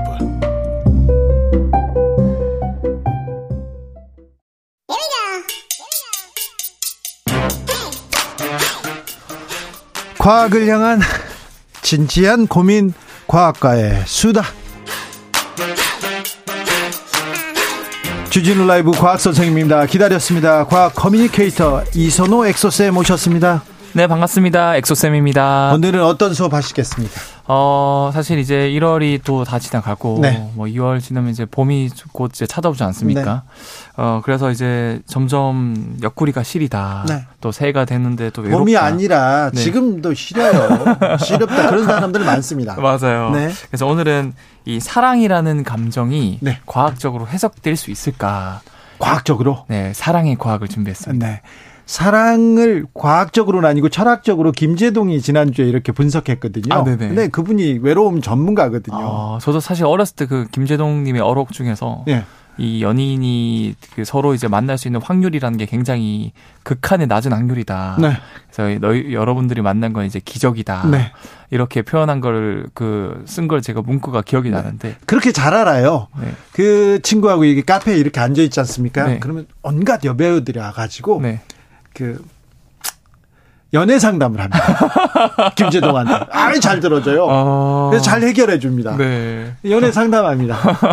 네. 그런데 오늘 과학적으로 네. 자, 사랑을 한번 풀어보겠습니다. 사랑의 맞습니다. 과학입니다. 네. 어, 첫 번째로 제가 준비한 거는 보통 연인들이 뭐 이제 첫눈에 반했어. 네. 아, 막, 뭐, 이런 문구가 있지 않습니까? 있죠. 첫눈에 반하죠. 네. 첫눈에 반합니다. 어, 주진우 기자님께서는 첫눈에 반한 기억이 있습니다. 아, 그럼요. 언제였습니까? 아유. 첫눈에 반했어요. 첫눈에 반했습니까? 네. 네, 그래서, 어, 사실 이 첫눈에 반한다라는 게 과학적으로 이제 해석이 가능할까? 예. 조사를 해 보니까 이 반한다라는 게 결국에는 설렌다라는 감정을 느끼는 건데. 그렇죠. 이건 이제 생물학적으로 말하면 이 설렐 때 호르몬이 몇 가지 호르몬이 뿜뿜 나오거든요. 그래요? 맞아요. 그래서 관련 연구에 따르면 사랑에 빠지는 순간 네. 이 12개의 영역에서 도파민, 옥시토신, 아드레날린, 바소플레심 같은 이런 약간 설레는 감정을 희열감을 자아내는 화학 물질이 확 나오는데 아, 그래요? 그러면 이게 어느 정도 빠르게 어, 얼마나 빨리 나올 것 같아요? 주진우 기자님께서는? 많이 빠르겠죠? 엄청 빠릅니다. 네, 엄청. 이게 점점 과학기술이 발달해서 원래는 30초, 20초, 12초, 7초 점점 빨라지다가 이제 첨단 장비를 동원해 보니까 0.2초 만에 이게 다 분비가 되는 거예요. 0.2초 만에요? 네. 딱 보자마자. 보자마자. 아, 첫눈에 반하는 게 이게 과학적으로 그러면 증명되는 거네요. 증명된 거죠. 0.2초 만에. 네. 딱 누구, 보자마자. 누군가를 봤을 때 참 희한하게도 사람마다 다 다른데 주관적으로 본인이 마음에 드는 사람이 있을 거 아니에요. 네. 그런 사람이 나타나기만 하면 뭐 마음에 안 드는 사람은 전혀 반응이 없는데 네. 딱 이상형이 나타나면 0.2초 만에 이런 호르몬들이 쫙 나와가지고 이 뇌가 막 활성화된다는 그 거예요. 사람이 딱 나타나자마자 심장으로 걸어 들어와가지고 뇌가 딱 이렇게 그렇죠. 그래요? 번쩍번쩍 하는 거죠. 아 그럼 금사빠 금방 사랑에 빠지는 거 이게 과학적으로 사실인 거네요. 맞습니다. 특히나 이런 호르몬들이 이제 쾌감 증추, 특히 보파, 도파민 같은 경우는 이제 쾌감 증추 미상핵을 건드리는데 네. 이 미상핵이 활성화되면은 막 우리가 맛있는 걸 먹을 때나 즐거, 즐거운 일을 할 때 이게 활성화되면서 기분이 좋아지거든요. 네. 특히 마음에 드는 이성을 만났을 때 극대화되는데 아. 뭔가 이상형이 까다로운 사람들 있잖아요. 네. 그런 분들은 실제로 이런 미상핵 활성화 좀 더디 돼요. 잘 활성화 아, 안 된대요. 네.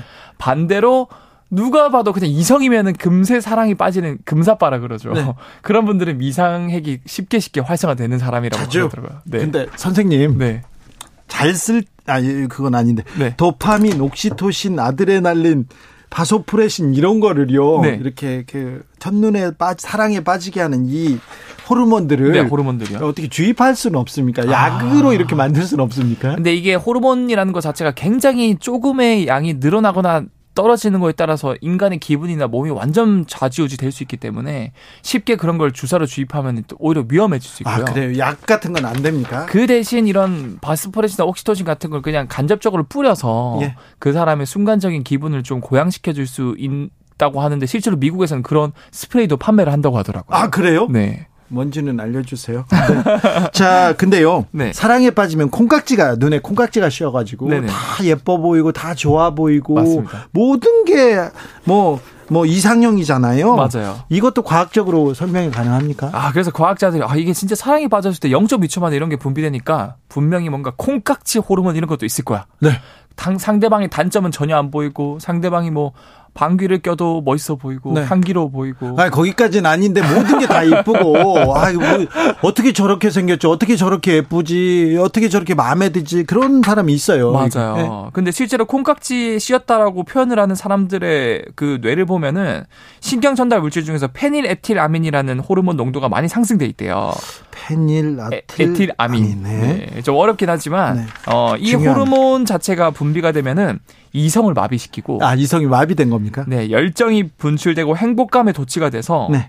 심지어 흥분과 긴장, 유쾌함까지 동반을 하니까 이 상대의 결점이 눈에 보일 리가 만무한 거죠. 아우 상대는 결점이 없어요. 없어 보인다고. 사랑하는 사람 상대는 결점이 없어요 원래. 근데 그게 이제 착각을 하는 거죠. 이 호르몬에 취하면은 예. 상대방의 결점조차도 다 장점으로 그렇죠. 보이는 거고. 그렇죠. 실제로 이 페니레틴아민은 마약의 주성분인 안페타민의 성분에 속한다 그래요. 아 그래요, 안페 그래요. 그래서 이제 이 성분이 든 마약은 흥분 작용과 함께 부분적으로 감각 인지 변화를 시키기도 하기 때문에 네. 실제로 사랑에 빠진 사람들이 이제 구름 위에 올라탄 기분이다 말하는 게 과장된 말이 아니었던 거죠. 아 그렇군요. 네. 맞습니다. 아무튼 아, 첫눈에 반하고 사랑의 콩깍지가 다 이게 또 말이군요. 네. 네. 그런데요. 네. 어, 사랑에 빠지는 사람들 네. 그런데 조금 있다가 실증 느끼는 사람들 아, 있잖아요. 맞아요. 이거는 어떻게? 이것도 과, 과학적으로 설명이 가능합니까? 참 신기한 게 이게 보통 한 2년 3년 보통 연인들이 사귀면 권태기 왔다고 해서 많이 헤어지거든요. 2년 3년이요? 대부분 연인들이 2년 3년 많이 못 넘겨요. 그래요? 그, 전 대부분 헤어집니다. 네. 근데 그걸 넘기는 분들은 이제 오래 가거든요. 네. 그게 아까 방금 제가 말씀드린 페닐 에틸 아멘이라는 콩깍지 호르몬 있잖아요. 예. 얘가 유통기한이 있어요. 그게 2, 3년입니까? 그게 2, 3년 정도 지나면 이제 바닥으로 떨어지는 거예요. 그러면 그걸 주입해야지 어떻게. 근데 제가 말씀드린 것처럼 그런 호르몬은 굉장히 소량으로도 네. 어, 너무 사람의 기분을 왔다 갔다 할 수 있기 때문에 어, 대단히 위험하군요. 어, 대단히 위험하고. 아, 아무튼 그 유효 기간이 2, 3년이군요. 맞아. 그래서 2, 3년이 지나면 이제 이 호르몬이 떨어지다 보니까 더 이상 이 사람을 이제 주관적으로 막 이렇게 편협하게 콩깍지에 씌인 채로 못 보고 객관적으로 보이기 시작하는 거예요. 아, 그래요? 그러니까 이 사람이 이제 안 보이던 뭔가 단점도 보이고 뭔가 뭐, 뭐 마냥 이뻐 보였는데 뭐가 또 못나 보이고 그러면서 이제 콩깍지가 벗겨지면서 이제 우리 건태기인 것 같다. 시간을 가지자 이러면서 헤어지는 거예요. 아, 근데 한 사람은 계속 그 마음이 계속 가는데. 맞아요. 상대방이, 하, 상대방이 이렇게, 이렇게 서로 호르몬이 달라가지고 맞아, 맞아. 이거는 어떻게 해야 됩니까? 그러니까 이것도 사실 이제 박수도 서로 이렇게 마주쳐야 박수 소리가 나는 것처럼 네. 이게 두 연인이 모두 노력을 해야 되거든요. 예. 근데 대부분의 연인들은 초반에 그 콩깍지 호르몬에 의지해서 예. 아무런 노력을 안 하는 분들이 있다라는 거죠. 처음에 그런 분들은 결국에는 실증을 느끼고 헤어질 수밖에 없는데 실제로 과학자들이 5년, 10년 오래가는 커플이나 예. 100년 해로하는 너무 그 사이가 좋은 부부들을 대상으로 연구를 해보니까 연구해보니까 이분들은 2년 만에 이제 권태기가 와서 헤어지는 연인과 차이가 있었던 거예요. 어떤 차이가 있습니까? 어떤 차이냐면 이 부부들의 공통적으로 많이 분비되는 새로운 호르몬들이 있는데 예. 옥시토신이랑 바소프레신이거든요. 예, 옥시토신, 바소프레신. 네. 이런 호르몬들은 유대감 형성에 굉장히 중요한 호르몬인데 네. 이런 호르몬이 상대적으로 많이 분비되면 서로에게 편안함을 느끼고 이 자신의 부족함을 드러내면서 대화를 나누기에 더없이 좋은 분위기를 형성하는 호르몬이에요. 그래요? 일종 이제 어떻게 보면 진짜 유대감을 형성해 줄 수 있는 네. 이 사람 아니면 안 돼. 예. 이게 뭐 설레는 호르몬이랑 별개로 예. 진짜 예. 부부들은 이 사람 아니면 안 돼라는 그런 감정이 있잖아요. 그렇죠. 그런 것들이 이런 옥시토신, 바소프레신 호르몬에 의해서 작용을 하는 건데 네. 어, 실제로 이것과 관련해서 재밌는 연구 결과가 있거든요. 예. 과학자들이 이 북의 북아메리카 중서부 대초원에 서식하는 어떤 쥐 한 마리를 봤는데 네. 어, 이 쥐 부부를 봤는데 부부가 어, 너무 사이가 좋은 거예요. 쥐들이 부부를, 지, 쥐들이, 네, 사이가 좋으면, 아, 이런 연구까지 해요. 그런 연구까지 합니다. 자, 근데요, 네. 부부가, 어, 쥐 부부가 사이가 좋았는데요. 네. 근데 어, 이 들판에 사는 쥐들은 실제로 너무 부부 관계가 좋아가지고 막 남편이 대신 육아도 해주고 막 어, 여보한테 대신 막 설거지도 해주고 네. 그 진짜 설거지 해준 건 아니지만 사이가 좋아요. 네. 근데 비슷한 생김새인데 다른 지역에 사는 쥐는 맨날 바람 피고 싸우고 그런 거예요. 아 그래요? 네. 쥐들도 그렇구나. 쥐들 그래요. 네. 그래서 그 두 쥐의 차이를 봤더니 네. 제가 말씀드린 것처럼 부부 관계가 좋은 커플들 사이에서 나오는 호르몬인 옥시토신, 바소프레신이 부부 관계가 좋은 쥐들한테서는 높았다. 아, 옥시토신, 바소프레신. 네. 반대로 맨날 바람피는 맨날 싸우는 쥐들을 호르몬을 봤더니 그 두 호르몬 농도가 낮았다. 네. 그래가지고 이제 사이가 좋은 부부한테 그 바소프레신, 옥시토신 호르몬을 억제시켜 봤거든요. 네. 그러니까 바로 이제 바람을 피는 거예요. 아, 그렇군요. 네. 4906. 아이고, 진짜 너무 재밌어가지고요. 진짜 집에 왔는데 차에서 못 내리고 있어요. 얘기하는. 진짜 중요한 부분 여기 나옵니다. 네. 그렇다면. 네. 그렇다면, 자, 어떻게 하면 이 사랑을 오래 유지할 수 있을까요? 어떻게 하면 그 마음이 떠난 그 사람의 마음을 잡을 수 있을까요? 결국 제가 말씀드린 것처럼 옥시토신, 바소프레신 호르몬이 그런 오래된 관계를 유지하는데 큰 도움이 되거든요. 그것 좀 줘봐요. 그거를 네. 어, 직접 주사로 찌르면 위험할 수 있으니까 여러분들이 만들 수 있는 방법이 있어요. 네? 아까 제가 말씀드린 것처럼 이 설레는 호르몬 페니레티라민 호르몬에 너무 의지해가지고 맨날 같은 패턴의 데이트만 하면은 이 정서적 유대 관계가 생기지 않아요. 아 그래요. 그런데 반대로 음. 초반의 연인 관계에서 자주 새로운 것들도 체험하고 이것저것 공유하고 그러면은 자기도 모르게 자기 몸에 바소프레신, 옥시토신 농 이제 호르몬들이 충만하게 채워지거든요. 네. 그러면 2년 3년 뒤에 페니라틸아민이라는 콩깍지 호르몬이 떨어져도 네. 그빈 공간을 유대감 호르몬들이 채워져서 결국 연인 관계를 잘 유지할 수 있다라는 거예요. 아니 추억도 쌓고 이것저것 이렇게 하라는데 네. 추억을 안 쌓려고 해요. 시간을 같이 안 보내려고 하고 그러면 어떻게 해야 돼요? 아 그런 거는 사실 어. 진짜 어. 좋아하는 감정이 있으면 당연히 같이 하려고 하는 감정이 들 텐데. 아니 그런데 아우 네. 너 만나는 게 피곤해 이렇게 네. 하면서 아우 나 좀 쉬고 싶어 그렇게 얘기하면 그럼 어떻게 해야 되냐고. 아 그거는 그, 그건 진짜 그 연인이 잘못된 거죠. 진짜 사랑한다면은 아무리 어 그 새로운 경험을 하기 귀찮다고 하더라도 최소한 같은 패턴의 데이트는 하지 말라. 네. 새로운 경험, 새로운 패턴. 오늘 뭐 예를 들어서 뭐 어, 어디 여행 갔으면 내일은 카페를 간다던가 네. 모레는 뭔가 독서를 같이 한다던가 네. 이런 새로운 패턴의 데이트를 하면 할수록 옥시토신, 바소프레신이 농도가 높아져서 결국 설레는 게 없어져도 네. 콩깍지가 벗겨져도 그 사람이랑 오래 갈 수 있는 관계가 될 수 있다. 알겠습니다. 취미를 뭐 약간 뭐 또 공동 관심사를 계속 바꿔보는 것도 네. 이런 좀 좋은 방법이 되겠네요. 맞아. 그리고 이거 관련해서 제가 짤막하게 하나만 더 재밌는 연구 결과를 설명드리자면 실제로 강아지랑 고양이 중에서 강아지가 사람한테 더 막 애교 부리고 치대잖아요. 네. 실제로 강아지 고양이랑 같이 놀아주면은 강아지가 혈중 옥시토신 농도가 다섯 배나 훨씬 고양이보다 높아진다. 아 그래요? 그러니까 이 옥시토신이 실제로 유대감이나 친화성을 높이는데 큰 역할을 한다. 옥시토신은 어디에 많이 들어 있을까? 옥시토신은 사실 뭐 음식 이런 거보다는 네. 우리 몸에서 직접 합성되기 때문에 네. 직접 만드셔야 됩니다. 여러분. 어떻게 만들어야 돼요? 네. 어, 약품으로는 안 됩니까? 제일 쉬운 거 있어요, 네. 형님. 바로 가족이랑 오늘 집에 퇴근하시면 꼭 안아주세요. 그래요? 이 스킨십 하면 옥시토신이 많이 나오고요. 아니 스킨십을 안 하려고 하면 어떻게 해요? 그러면은 사랑해라는 표현 해 주는 것만으로도 옥시토신 분비가 막 늘어나. 아니 그렇게 얘기하면 도망간다고 하더라고. 제 친구가 지금 그런 상황에 있어요. 자기는 너무 좋은데, 네. 자기는 너무 좋은데 그 여자가 떠나려고 한대. 그럴수록 더 표현하셔야 됩니다. 표현을 하라고. 아무것도 안 하면 아무 진전이 없으니까 좀 쑥스러워도 사랑해라는 표현 오늘 집에 가서 한마디 하시는 거 옥시토신을 위해서. 옥시토신. 네, 네 알겠습니다. 과학 communica communicator 엑소쌤이었습니다. 감사합니다. 네, 감사합니다. 아, 교통정보센터 다녀오겠습니다. 정현정 씨.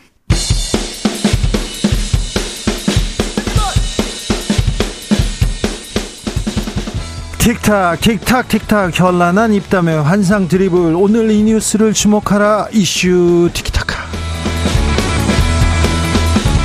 머리끝부터 발끝까지 핫이슈 더 뜨겁게 이야기 나눠봅니다. 청코너 최진봉 성공회대 교수. 안녕하십니까. 최진봉입니다. 홍코너 김병민 국민의힘 비대위원. 예, 안녕하세요. 반갑습니다. 사회 재난 관련해서 속보 전하겠습니다. 음. 전국적으로 가금 농장과 야생 조류에서 고병원성 조류 인플루엔자 발생이 지속되고 있습니다. 가금 농장은 농장 입구에서 축산 차량과 외부인 출입을 엄격히 통제하시고요. 출입 시 소독 작업도 철저히 해야 합니다. 조류 인플루엔자 의심 증상 확인하면 즉시 가축 방역 대책기관에 신고해 주시기 바랍니다.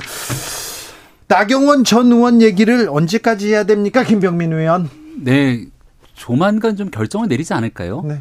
그러니까 벌써 한 일주일 넘게 이 얘기를 하고 있는 것 같은데 네. 사실 오늘 그 윤석열 대통령 순방 중에 있기 때문에 다보스 포럼부터 시작되는 좋은 얘기들 같이 전할 일들도 많은데 당내에 있는 갈등 국면들이 좀 노출이 많이 되고 있는 것 같아서 걱정이 있습니다. 그래서 순방 얘기는 안 나옵니다. 네, 그래서 우리 당에 있는 뭐 초선 의원들도 성명서를 내는가 하면 이런 일들이 있었는데요.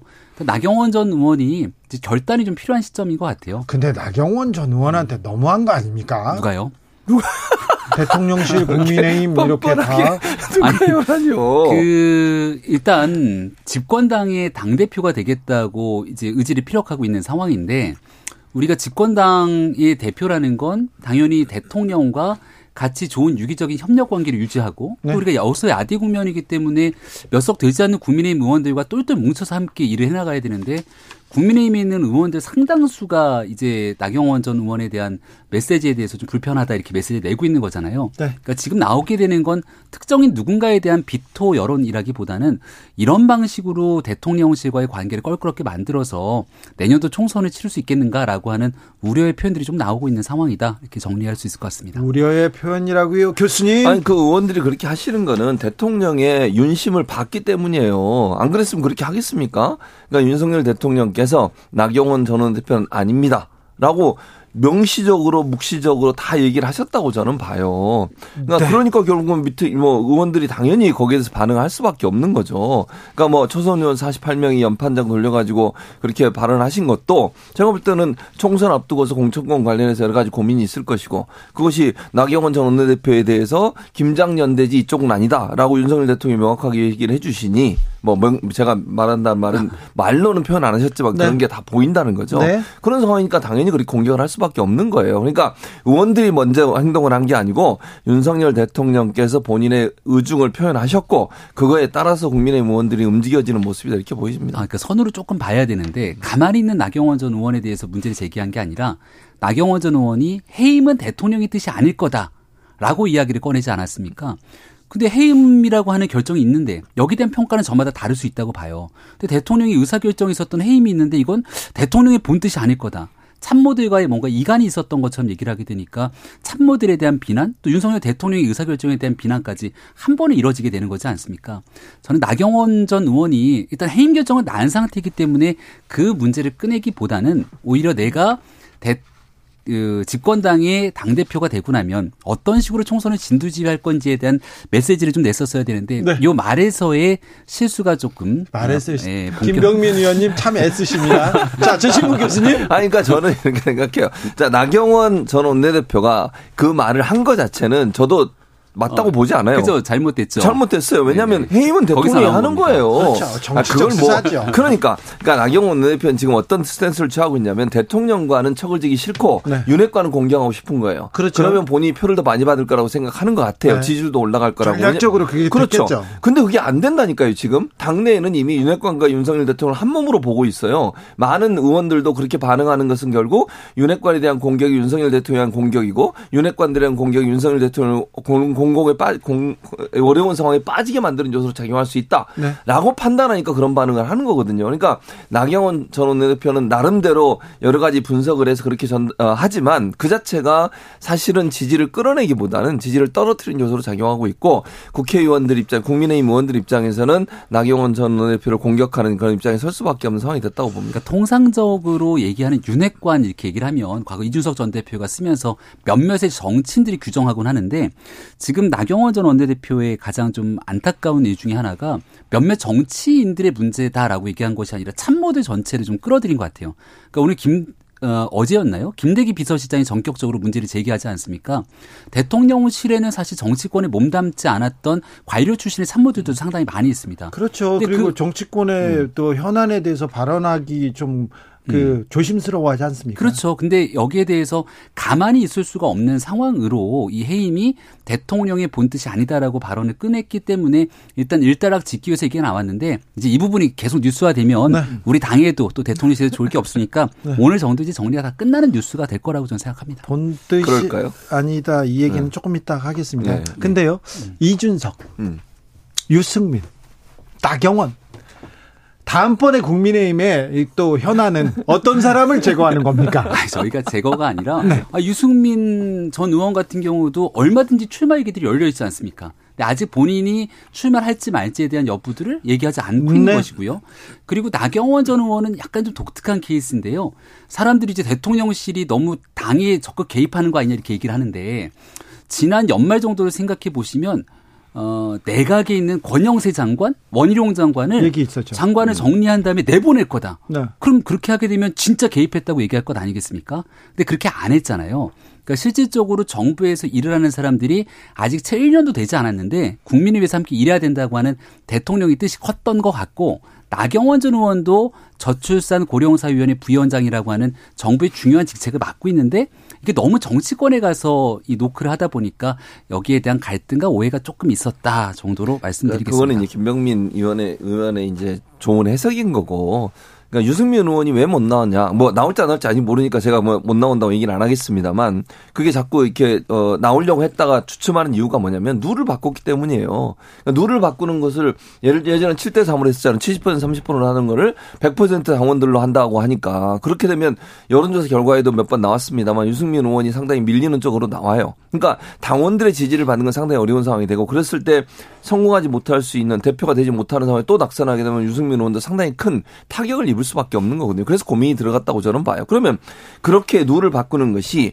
대통령의 윤심이 전혀 작동하지 않은 상태냐 그렇게 보지 않는다는 거죠. 거기서부터 시작이 된 거예요. 그러니까 당무 개입이라고는 논란이 있는 것은 룰을 바꾸는 문제도 100% 당원으로 가는 것도 논란이 됐고 그다음에 권성동 전 원내대표가 나오려고 했다가 접은 것도 사실은 저 교통령리를 한거 아니냐 대통령께서 이런 얘기가 있는 것이고 지금 나경원 지금 그 부위원장 전 부위원장이 됐네요. 부위원장 같은 경우도 해임을 시켜가지고 아예 명확하게 나오지 못하도록 강한 메시지를 전달하는 이 모든 것이 결국 대통령께서 당무에 개입하려는 의도가 있지 않나 또 그런 모습이지 않나 이렇게 분석이 된다는 거죠. 참고로 권성동 전 원내대표에 대해서 이 조, 조정 교통 정리라고 음. 하는 건 다 호사가들의 추정이고요. 음. 거기에 대한 명확한 객관적인 사실관계 드러나는 게 아무것도 없고 네. 제 개인적으로 권성동 원내대표 좋아하고 또 관계도 가깝지만 지지율이 좀 잘 안 나왔거든요. 음. 근데 그런 과정 속에서 있었던 복합적인 일들이 있을 건데 네. 이거를 그렇게 좀 음, 과대 해석하지는 않았으면 좋겠습니다. 자.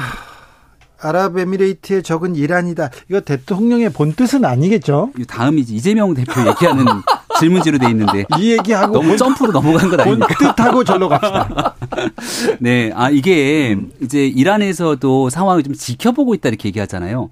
지켜보고 있는데 국내 언론 뉴스가 또 이걸 막 부풀려서 확대 해석할 필요는 저는 없다고 봅니다. 네, 관련돼서 이제 아크 부대 우리 장병들을 격려하기 위한 차원 속에서의 발언들이 일부 있었던 것 같은데 이게 좀 국내 정치적으로 윤석열 대통령 어 해외 나갈 때마다 야당에서 눈을 부릅뜨고 보고 있잖아요. 지난번에 왜 영국 갔을 때 엘리자베스 여왕 조문을 했네 안 했네 갖고 이게 무슨 현대판 예속 논쟁이냐 이런 얘기까지 갔는데 그러니까 그때도 대사관에서 나와 갖고 문제가 없다는 식으로 조정 정리를 하지 않았습니까?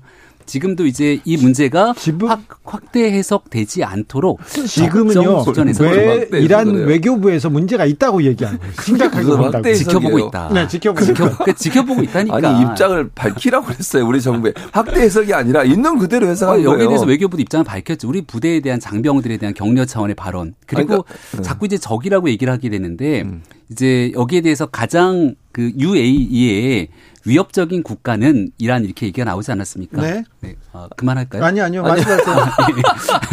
그래서 이 위협적인 국가는이라고 하는 원론적인 의미에서 좀 바라보고 네. 어, 대한민국에 있는 장병들이 또 아크 부대에서 열심히 복무를 하고 있는 만큼 그런 사명감을 갖고 하라는 뜻에서 좀 좋게 좋게 아니 사명감을 갖고 하는 게 문제가 아니고 이거는요 그 경, 장병들을 격려한다면 적이란 얘기를 할 이유도 없고 필요도 없다고 저는 생각해요. UAE의 가장 큰 적이 예를 들면 이란이다 이렇게 얘기해 버리면요 아니 우리 대통령이 왜 다른 나라의 외교 관계에 대해서 거기 얘기하는 것도 부적절하고 또 하나는 UAE와 이란과의 관계가 최근에 개선이 돼가지고 대사급 어, 교류가 이루어지고 있어요. 그리고 우방이라고 얘기하고 있고 그렇게 잘 되고 가고 있는데 거기 찬물을 확 끼얹는 이런 발언을 하면 되겠습니까? 김병민 옆에 있었으면 이런 얘기 못 하겠을까요? 그럼 막았겠죠. 막았을 거예요. 어떻게 막을 수 있을까 근데? 아 김병민 예.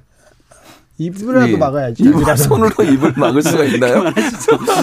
아니 그랬을 것 같아요. 어, 아니 이게 장병들과 아크 부대가 우리 태양의 후예 송중기 씨 때문에 전 세계적으로 또 유명해지기도 하고 그 안에서 한국과 아랍에미리트 간의 이 우호의 상징 같은 공간 아니겠습니까? 여기서 격려 차원에서 했던 발언들 속에서 또 실질적으로 UAE가 이란과의 한때 관계가 그렇게 썩 좋지 않았고 위협적인 상태를 겪었던 것도 맞죠. 최근에 관계가 복원이 되고 음. 있습니다만 근데 거기에 나왔던 그 적이라는 한마디만 또 너무 부각시킬 필요는 없다고 그러니까 다시금 말씀을 드립니다. 그게 그게 더 큰 문제라고 봐요. 그러니까 말씀하신 것처럼 예전엔 그랬어요. 업데이트가 안 된 거잖아요. 대통령께서 그 업데이트를 못 하신 거예요. 그 누구 잘못인지는 뭐 비서들의 잘못인지 제가 잘 모르겠어요. 그러나 대통령이 최근에 변화된 성경까지 이해하고 가서 말씀을 하셔야 돼요. 네. 아니 옛날 것만 보시고 예컨대 최근 거 모른다? 이러면 말이 안 되는 거잖아요. 며, 칠 된 뉴스고요. 오늘 이제 저 다보스 뉴스예요. 포럼에 갔고 네. 또 이제 그 스위스에서 어떤 애들이 있는지 굉장히 궁금해하실 아, 것 같아요. 그러니까요. 해외 순방을 가면 보통 대통령의 지지율이 조금 올라가고 일반적으로 아, 국가를 네. 위해서 이렇게 노력하는구나 이렇게 얘기합니다. 그래서 순방에 음. 스포트라이트를 비추게 해야 되는데 지금 뭐 말실수 거기에다가 국민의힘 내분 사건으로 계속해서 순방이 네. 경제적 성과 이런 얘기는 좀 안 나옵니다. 이수환님께서 윤 대통령께서 해외 순방 가시면 불안불안해요. 음. 또 무슨 실수하고 오실까봐 겁도 나요. 음. 좀 창피하기도 해요. 이번 UAE 순방에서는 40조 외교 성과에 대해서 또 좋은 긍정적인 평가 가 되게 많았거든요. 물론 주진우 라이브에서도 얘기를 많이 했을 거라고 생각을 하고요. 아니 그럴 얘기를 막 하려고 했는데 네네 적이 나왔어. 왜 적을 만들어요? 아니, 그, 그 얘기도 일정 부분 늘 비판의 목소리가 있고 그리고 네, 국민의힘에서 조금 내분을 조금 멈춰야 되는 거 아닙니까? 아, 그거는 뭐 정확한 지적입니다. 그래서 네. 그렇게 하지 말라고 오늘 시작부터 나경원 전 의원 관련된 얘기를 많이 다뤘는데 이제 이런 일들 좀 뒤로 물릴 거라고 생각하고 3월 8일 전당대회에 2월 초에 후보 등록을 하게 되거든요. 네. 그때 다 같이 국민의힘의 미래를 설계할 분들이 잘 나올 거라고 거듭 말씀드립니다. 교수님 또 나경원 다음에는 네. 어떤 사람한테? 그러니까요. 다행히 김병민은 아닌가 다행이긴 한데. 아 김병민 아직 출마 선언 안 했습니까? 아직 안 했습니다. 큰일 났네. 네. 해, 빨리 해야지. 최고위원으로 출마를 하시기 바라고요. 어쨌든 이제 사직서를 안 받아주 누가 누가 그걸 누가 될지 왜냐하면 이런 추측 예를 들면 우리가 이런 추측을 하는 게 지금까지 그런 일들이 계속 반복돼 오기 때문에 그래요. 네. 이게 만약에 경험이 없다면 이런 그런 추측 추측을 하겠습니까? 이거면 지금 말씀드린 것처럼 네. 여러분이 유승민 이또이 누구죠? 어 그 전 이준석, 이준석, 네. 유승민, 나경원까지 어쨌든 이런 분들을 제거하려는 제거하는 표현이 좀 심하다고 표현하면 어쨌든 자리에서 물러나게 하거나 역할을 하지 못하도록 만드는 여러 가지 일들이 일어나고 있고 그 중심에 인월관들이 있다고 하는 비판이 있는 것은 이건 반성할 필요가 있다고 생각을 예. 해요. 그런 부분들이 음. 국민들 눈에는 좋게 보이지 않거든요, 절대로. 네. 총선에 좋은 영향을 미치지 않을 거라고 봅니다. 근데 이제 전당대회가 있게 되면 음. 민주당도 마찬가지입니다 만 선거 때 굉장히 경쟁이 막 과열되거든요. 그런 네. 측면에서 나왔던 문제인데 민주당은 지금 전당대회 같은 선거가 없음에도 불구하고 있고 당 대표를 중심으로 굉장히 갈등이 격화되는 것 같아요. 그게 이제 우리가 지금 얘기해야 되는 바로 이 김성태 전 쌈방울 회장에 대한 조사. 갈등, 갈등 격화라니요? 어, 무슨 갈등? 전혀 없나요? 네. 아니 이재명 대표를 두고 음. 민주당 내에서 여러 얘기가 나오니까 최고위원이 반대되는 목소리 얘기하는 사람들한테 청개구리다 이렇게 얘기를 하고 그러니까 여러 명이 그러니까 아니고 박용진, 박용진 의원과 박용진 의원 간의 동료 관계. 의원을 파충류로 얘기하는 게 말이 되냐 이런 그러니까. 얘기들이 지금 오가고 있는 건데 두 사람의 문제지 뭐 여러 명이는 아니고요. 네, 네. 이제 설을 앞두고 음. 또 이재명 대표에 대한 소환